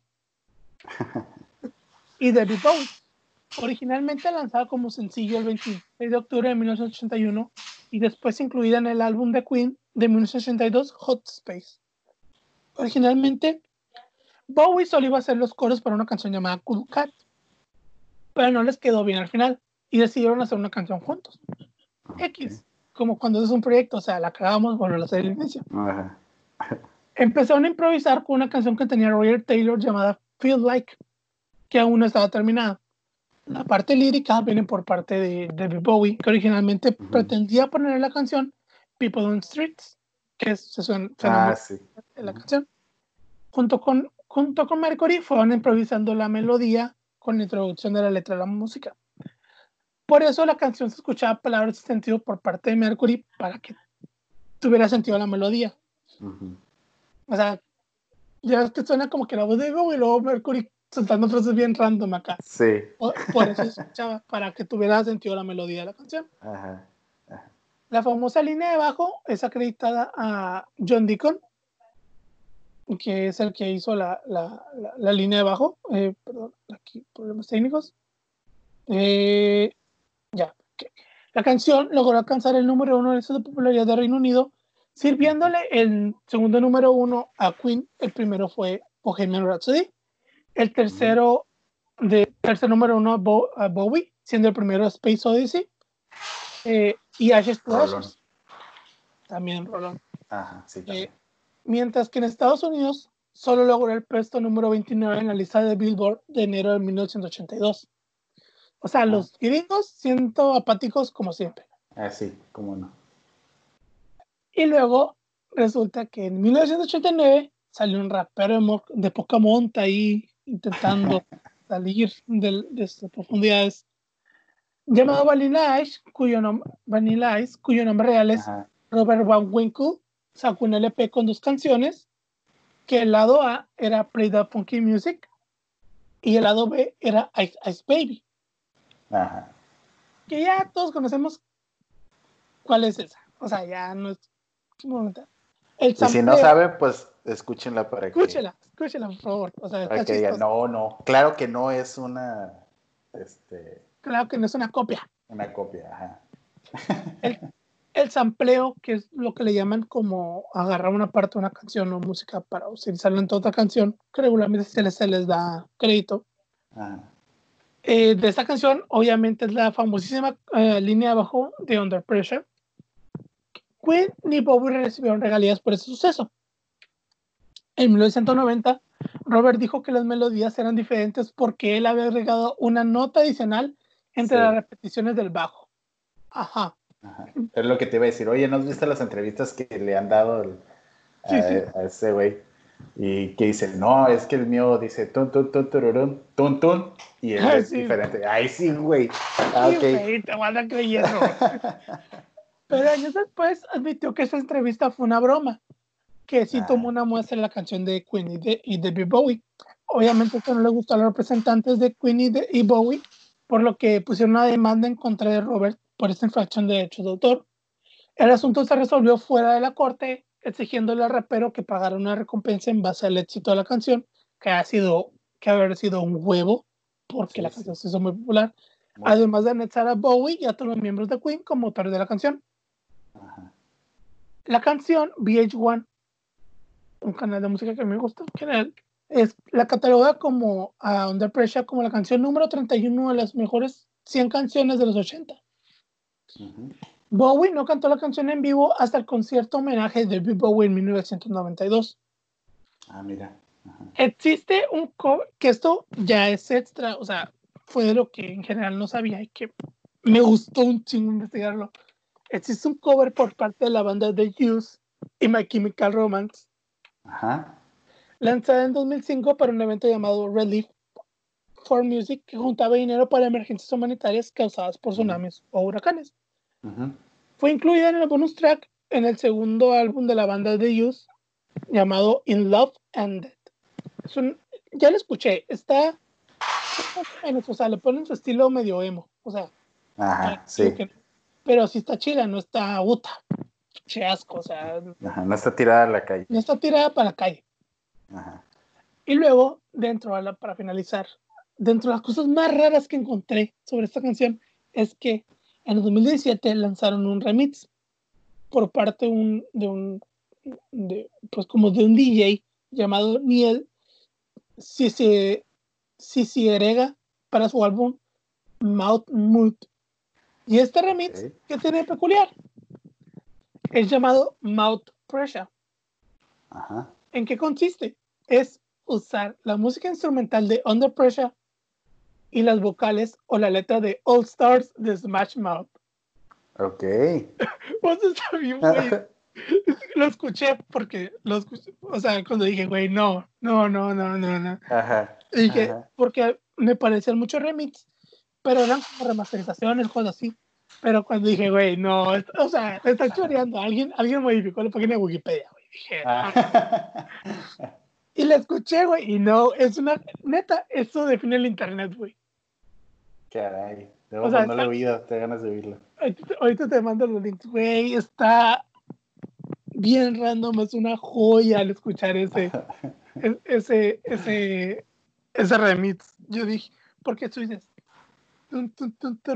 y te dices, pressure, y luego dice, somebody wants a güey. Y en algunas partes, obviamente no, pues no está compuesto. Si se escucha desfasado, ¿no? Sea, el chiste. se escucha así. Pero en algunas partes sí suena el como que así encaja. Sobre todo cuando eh, en donde Pressure ya ves que termina como el coro. Sí. Ahí va apenas va empezando el, coro en, en, en, en Old Star y como que sí queda medio la tonadita y obviamente no encaja bien, ¿no? Pero pues está chistosa el remix, neta. A mí me gustó mucho cómo, lo dejó este este güey al, al, final. Jaycee, no, ¿qué has hecho en la cuarentena? Así que digas, puta, aparte de dormir y comer.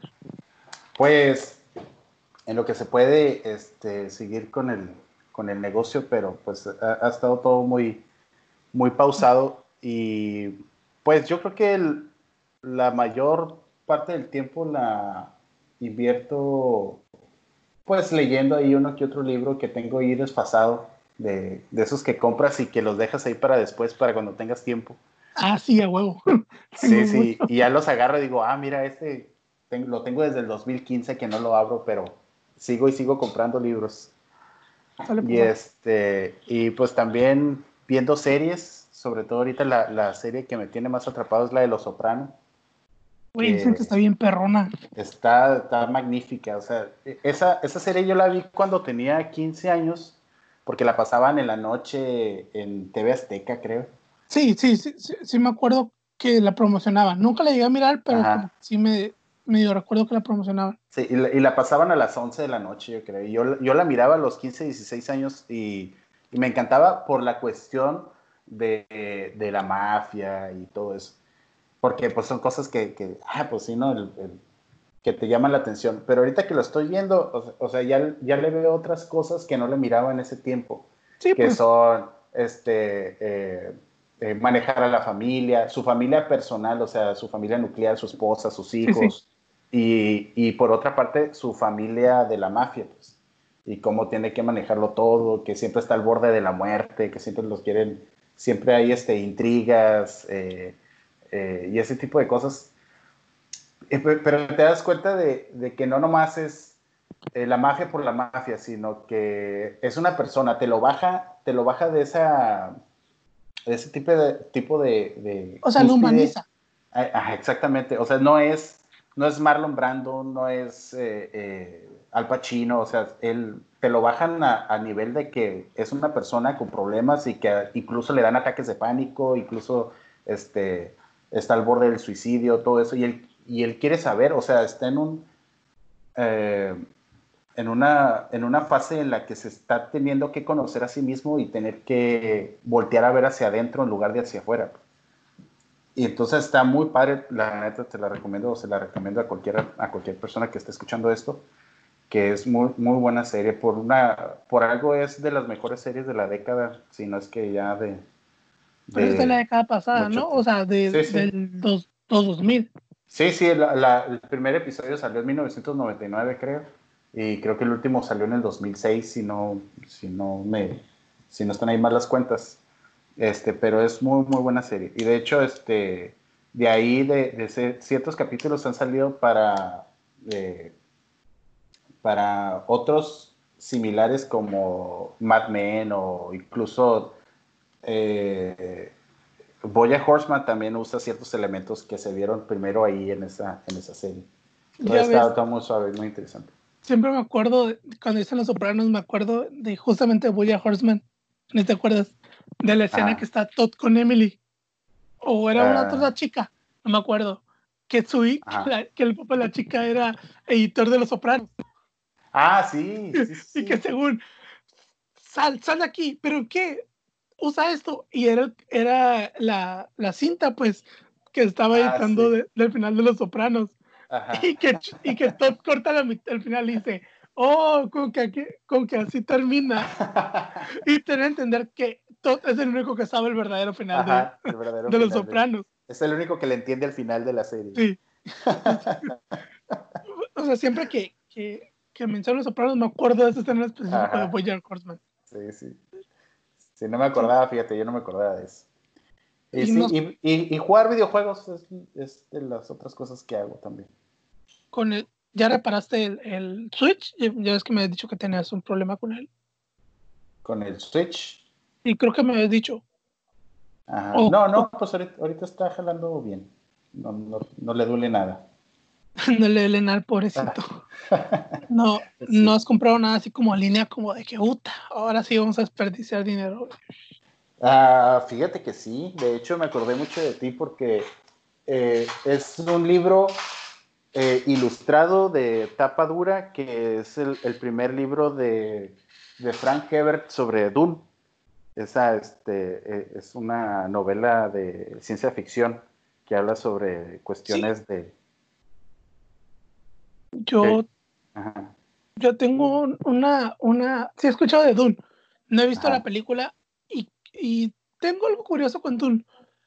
Una vez yo no sé cómo demonios conseguí ese libro, sinceramente no me acuerdo, porque los libros que he regalado, o sea, tengo un chingo de libros, casi los he leído todos, pero algunos los he cambiado, los he donado porque no me gustan o porque son libros que ocupó otros para entenderle. Entonces, resulta que conseguí por alguna extraña razón el segundo de Dune. Ajá. Sí, creo que son los hijos de Dune, algo así. Así, algo así. Y yo de, a huevo, pues cuando creo, lo agarré porque me llamó la atención, ¿no? Sí. Y a veces, pues antes de leer el libro, pues agarro y veo si lo puedo leer así solo tengo que agarrar otras, o sea, agarrar otros libros, etcétera, pues. Y resulta que era el segundo y dije, güey, o sea, de aquí que consiga el segundo no tengo dinero. Ajá. Eh, y mejor lo regalé, pero, o sea, no he visto la película, pero me quiero esperar a ver la, la nueva. Sí, pues de hecho yo también, yo también por eso compré el libro porque este, ahorita está muy, muy a la espera esa, eh, esa nueva película que, que, va a producir el, este director, ¿cómo se llama? Eh, Denis, Villa, Villanueva. Como, Villa, que como Villanueva, pero no es Villanueva. Que es Villanueva. Ajá, que hizo también la de la de este la Blade Runner 2049, creo. No le he mirado, güey. Ah, bueno, este, pues son, son, son obras que, de hace mucho tiempo que todavía siguen vigentes y que pues ahorita él está rescatando, pues más que nada, eh, que tiene muchos fans y que qué bueno que se está dando esa oportunidad, pues a esas, eh, eh, esas novelas de ciencia ficción que quedaron en el olvido por cuestiones, o sea, por ciencia ficción como la de Star Wars, como Star Trek, que se hicieron tan famosas que opacaron todo lo demás ciencia ficción. No, ya de, qué padre que, que sí le están dando la oportunidad ahorita. No, y además porque, por ejemplo, hay ciertas cuestiones que pues aún no puedes adaptar. En... Ah, sí, claro. Sí, por ejemplo, ya ves, George Lucas decía que no hacía primero las precuelas porque ocupaba un chingo de efectos especiales hasta que dijo, a huevo, ya hay tecnología, hacemos las precuelas. Que ahorita se puede. Que ahorita se puede, entonces a lo mejor, pues ya ves que sí hay una adaptación de Dune que dicen que no está muy buena, pero está en muy buenas manos la saga. Digo, no, no conozco mucho la saga, pero el director es muy bueno. O sea, por ejemplo, si no mal recuerdo, él también dirigió Sicario, no sé si lo has ah, visto. es muy, muy, buena, muy, buena. a pesar de que no es tanto una película de acción, o sea, es más como drama con acción, está muy buena. También Arrival, que ahí ah, ya vemos tonos que a lo mejor pueden utilizar para, para Dune que está muy bueno. O sea, e-, ese siempre me parece curioso cómo según eh, los humanos siempre quieres buscar la traducción de lo que dicen y cómo tienen que quebrarse el coco para, ah, para ver genuinamente lo que dice. Creo que es un director que ahorita está haciendo muy buenas cosas. Tengo que ver a un Blade Runner 2049. Me encanta la primera, leí el libro. No ah, yo no he leído el libro. El libro, el libro está bien. El nombre está bien chistoso. O sea, no se llama Blade Runner. El libro se llama ah. eh, ¿Sueñan los robots con ovejas electrónicas? Ajá. Algo sí. así. Y en la si, si, tú lo hubieras buscado de que, ah, mira, hay un, hay un libro de Blade Runner. Si lo hubieras buscado en toda la librería, nunca lo hubieras encontrado. No, pero te cuenta que las. Eh, abajito te pone Blade Runner. O sea. Ah, ok. O sea, sí, para que la gente lo ubique, pues. Okay. Por ejemplo, la edición, cuando yo leí, lo leí de edición de Biblioteca del, del Estado, porque la Biblioteca del Estado a veces recibe bonches de libros que manda a imprimir exclusivamente el gobierno federal. Libros de literatura universal, no, o sea, si hay clásicos, otros no tan clásicos, otros medio modernos, o sea, depende del catálogo, ¿no? Entonces, me gustaba mucho este, no por la trama, por la portada y el título. Porque yo no había visto Blade Runner, o sea, sabía que era icónica, etcétera, etcétera. Y luego le, leí el libro porque la portada, el lomo era amarillo, o sea, era amarillo, la parte de atrás te decía la trama, poquito, eh, y luego la portada me encantaba porque eran ovejas, genuinamente eran ovejas. En vez de cola, tenían eh, un enchufe. Ah, caray, ajá. o sea, Y, y, pues en relación al título, sueñan los, los robots con ovejas eh, electrónicas o eléctricas, algo así. Y pues ah, lo empecé a leer. No, o sea, la película es muy buena. No recuerdo alguna, en ningún momento, ciertas diferencias del libro, porque te digo, lo leí hace como unos cinco años. O sea, me gustó mucho. Sí, recuerdo que me gustó mucho. O sea, pero así como diferencias que digas tu Guta. Me acuerdo algo mucho que el personaje siempre en el libro buscaba una rana. O sea, como que él estaba casado. Sí. Y él quería una rana para su esposa, pero nomás había rana, ranas electrónicas, porque las ranas verdaderas no existían. Ajá. Y pues que al final, no recuerdo la película, porque tengo también unos años que la miré. Eh, él te da a entender que él también era un robot, pero que él no estaba como desprogramado, algo así. O sea, el libro está muy bueno, búscalo si te gusta. El autor es Philip K. Dick, que también tiene varios libros de, de ciencia ficción. El tipo creo, creo que uno de los mayores expositores que no he leído todavía, eh, o, que no he leído en general, de ciencia ficción, que está muy olvidado, al menos en, en, en el aspecto de películas y series, que mucho material de donde agarrar es él, Philip K. Dick, y el vato que escribió Yo Robot, Isaac. Ah, Isaac Asimov, que de hecho van a hacer una serie ahorita de, de su saga de la fundación para ah, Apple TV. Mm. Este va, va, a salir, yo creo que en este año o el que sigue, porque ya, ya tiene todas las grabaciones. Sí, es, o sea, no los he leído, pero sé que son súper importantes el siglo pasado en, en, cuestiones de ciencia ficción y que tienen un fanbase muy grande que sinceramente me gustaría leer sus libros, no, o sea, me llaman mucho la atención, Eh, y sí estaría perrón que las adaptaran porque ya estamos en un tiempo donde pues la tecnología ya te da para adaptar este tipo de historias.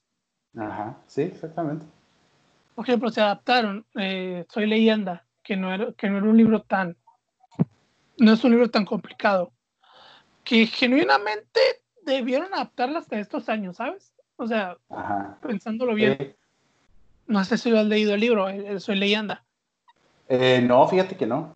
Haz de cuenta, básicamente, eh, es la misma trama, o sea, general, pero en vez de zombies son vampiros. Ok. Y el final es súper diferente, güey, literal, súper, o sea, como la mitad de la película en adelante es súper diferente. O sea, la trama en general de que es el único sobreviviente, ok, sí es igual, ¿no? Sí. Pero al final resulta que el tipo sí es el último en el mundo, o sea, literal. Entonces, eh, los vampiros no lo matan porque los vampiros son conscientes. Ok. O sea, no son vampiros, no son... No, es como en la película los, los, este... Los como zombies. Los zombies que son erráticos, pues. Sí, sí, o sea, que son instinto. No, los vatos, o sea, así como un vampiro, o sea, te muerdes con ese vampiro, y ya. Entonces, al vato lo, lo, encarcelan y lo tienen como exhibición, los vampiros, como el último humano. Ok. Ahí termina, y termina literalmente con la frase, soy leyenda. Porque es el último vato vivo, o sea, el último humano. Ok. Oye, no, pues está, está pues más interesante, ¿no? Lo puedes adaptar perfecto porque te plantean como que los vampiros ya evolucionaron bien machín. o sea, como que eh, como que se volvió una especie superior al ser humano.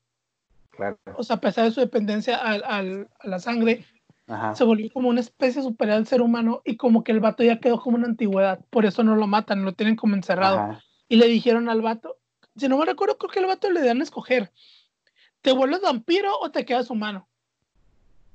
Y el vato decide quedarse humano. Y al final por eso como que lo usan de exhibición y él, dice, soy leyenda. Y así. Vaya.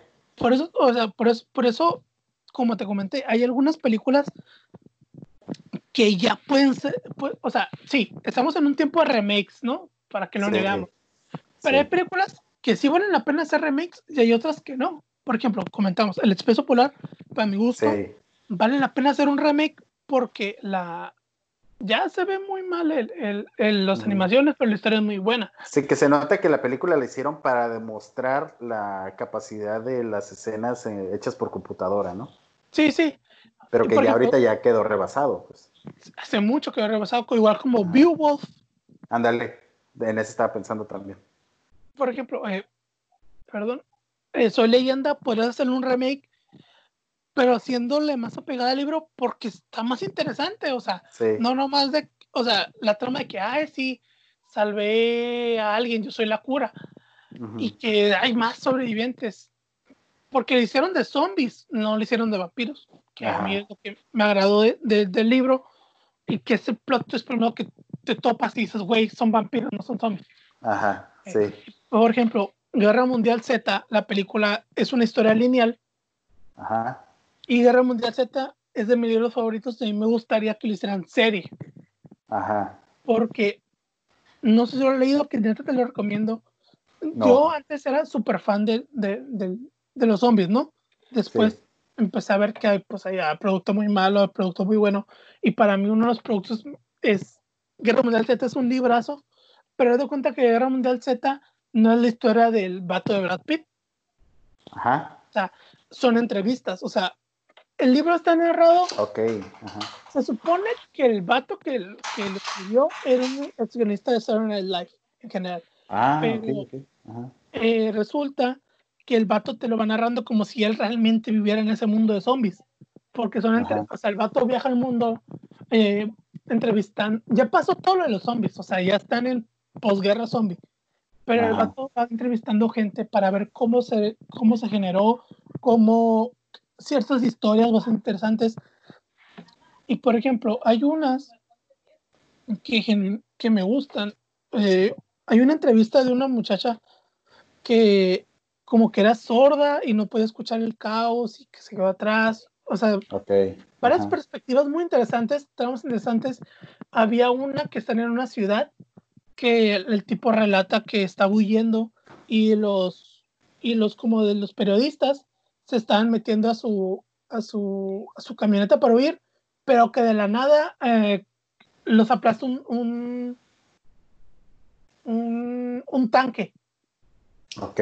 O sea, tú te quedas, ¿qué pedo? Entonces, caes en cuenta que a veces el, el, lo, lo, lo, culero era el, el, ser humano que quiere escapar y no tanto los zombies. Porque los zombies en la película tú ves, güey, van en putiza y no sé qué.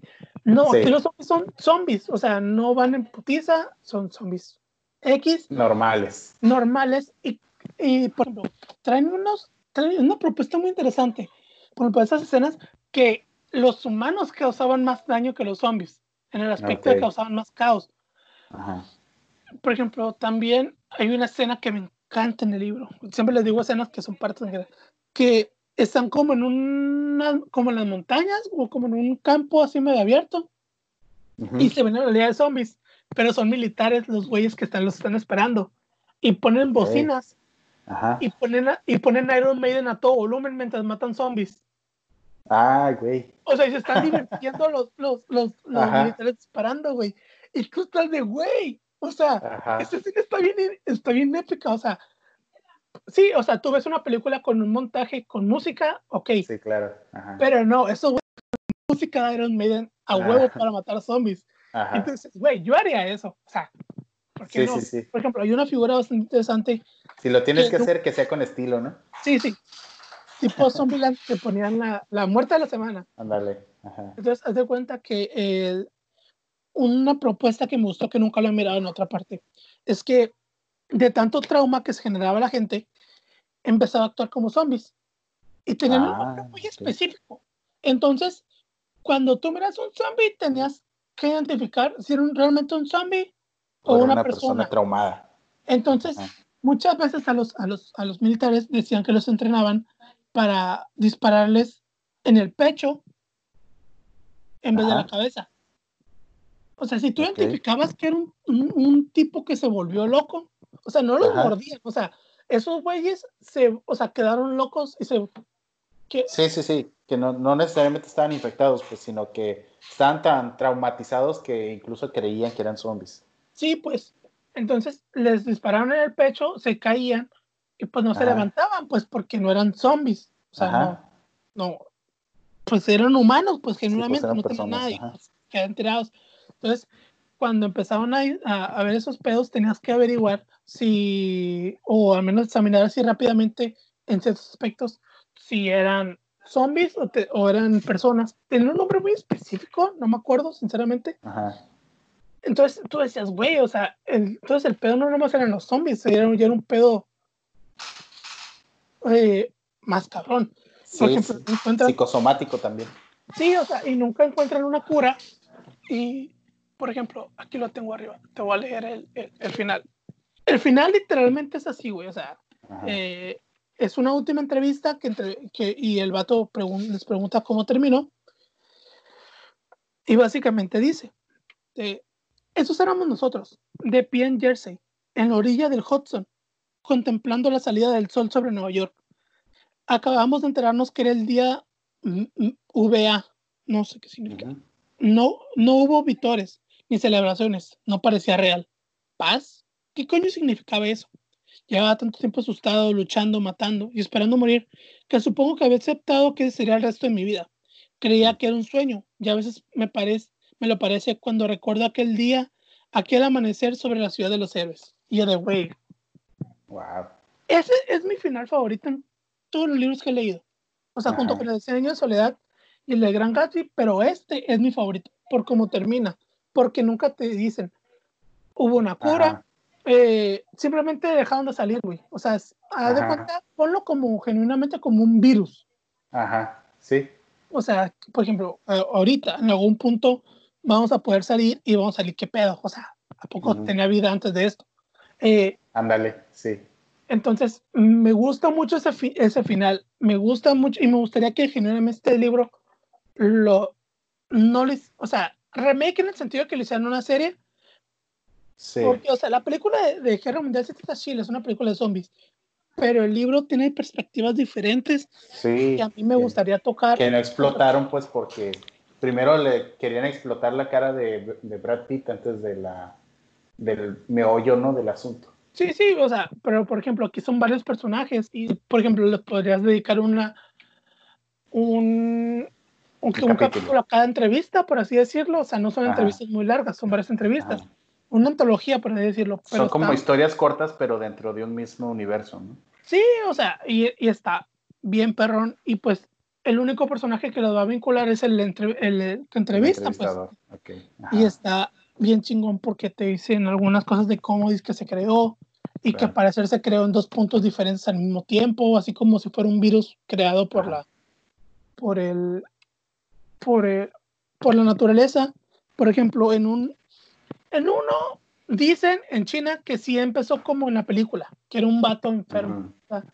Pero en otra resulta que en Brasil o en África, no me acuerdo, creo que era en Brasil, a un vato le hacen un trasplante de corazón y despierta zombie. Ah, ok. O sea, empezó en dos puntos distintos. O sea, no empezó como una oleada de Utah. O sea, un punto se distribuyó, no, como que empezó en dos puntos distintos y la gente se saca. o sea, tú dices, ok, güey, o sea, no nomás era un experimento del gobierno, un virus, era un. ¿Cómo decirlo? Era algo Mm, la naturaleza simplemente decidió ya al final. Este, sí, este sí, es, es, un buen acercamiento pues de la historia de los zombies. En, en, algún momento les voy a hablar sobre este libro. A los que lo escuchan, tendría que volverlo a leer, que voy a tratar de volver a leer después de que termine el Silmarillón. ¿Cómo vas con esa tarea? Este, güey, llevo dos. O sea, pues ya ves que son como puros no como cuentos, son relatos así en general. Llevo los primeros dos, güey, y me duele la cabeza. o sea, el primero literalmente es cómo se creó el, el, el perdón, mande, mande, ¿eh? Ah, voy. Espérame. Ah, sí, básicamente eso de que son, oh, está bien cabrón, es cómo se creó el universo. Pero espérame. ¿Dónde la tuya? ¿No está en mi cuarto? No está en mi cuarto. No está, mamá. Está, está en el baño. Sí. Perdón, es que papá acaba de llegar a trabajar. Ok. Eh, Sí, güey, es que el primer cuento es sobre cómo se creó el universo, cómo lo creó el dios eh, Eru y Lubatar. Eh, sí, es Lubatar. No, porque luego me matan si digo mal algo. Es, y, y Lubatar, cómo creó, que es básicamente Dios, porque es, Tolkien era, no creo católico cristiano, que o sea, es, básicamente Dios. Cómo creó el universo, cómo eh, cómo apareció Melkor, que era el, eh, que es básicamente como el que le enseñó a Sauron a hacer ojete. O sea, que es básicamente el diablo, porque era una creación de Dios, de, de Euro, de Eru, pero que eh, los Ainur, que básicamente, o sea, Eru creó a los Ainur, les pidió que cantaran, ta, ta, ta, ta, ta. Y Melkor cantaba, pero cantaba siempre desafinado o aparte de ellos. Y pues era bien ojete y al final te explican cómo se creó el universo, el universo, la Tierra Media, cómo Melkor se hizo medio ojete. Y luego el segundo cuento o el segundo relato es un poco te van explicando quiénes eran los los Valer. Valer, creo que se llaman Valer, que son como, ¿cómo decirlo en palabras coloquiales? como los dioses, ese tipo de mitología griega de que, ah, este era del agua. Ah, ok. Dios, como, algo así, así te lo podría poner. Sí, sí. Ya está, ahí, ahí voy, ya voy a empezar los cuentos como tal de la, de, de la primera, de la primera, está, está bien denso, güey, o sea, no, lo miro como con miedo, como que... ah, Pero tengo planeado terminarlo ese mes, porque tengo todavía otro de Tolkien, que son los hijos de Urín, que lo voy a terminar, y de ahí ya todos los libros que tenga pendiente, aparte, pues empezar a leerlos. Ajá, sí, sí, pues, así ando yo también. Que se me figura que para el final de este año yo no voy a tener nada que leer para el próximo año. Ya sé, ¿no? Te vas a acabar todos tus recursos. Sí, es como que mínimo dejaba uno o dos para el próximo año para empezar, ¿no? Y ya querías más, ya, pero güey, ya, como que. Sí, no, no. ¿Quién sabe para cuándo tengamos otra feria de libro? Esperemos eh, tengamos una otra feria de libro. Bueno, JC, gracias por venir a este podcast. Pues muchas gracias a ti por haberme invitado. Me divertí bastante. El chiste es que se divierta y la gente también se divierta, se entretenga, que se olvide un poco de cerramiento, de que todos estamos valiendo madre un poquito durante la vida. Eh, otra vez, gracias por venir aquí. Muchas gracias eh, por la invitación. Ahí cuando, cuando se ofrezca, aquí andamos. ¿Alguna otra película o serie que, queramos comentar en algún, momento? Ya sabes, la condición es que los, dos la, veamos o lo hubiéramos visto. Así es. Eh, o algún libro que ya hayamos leído los dos, que también quieras comentar. Porque también es, buen tema.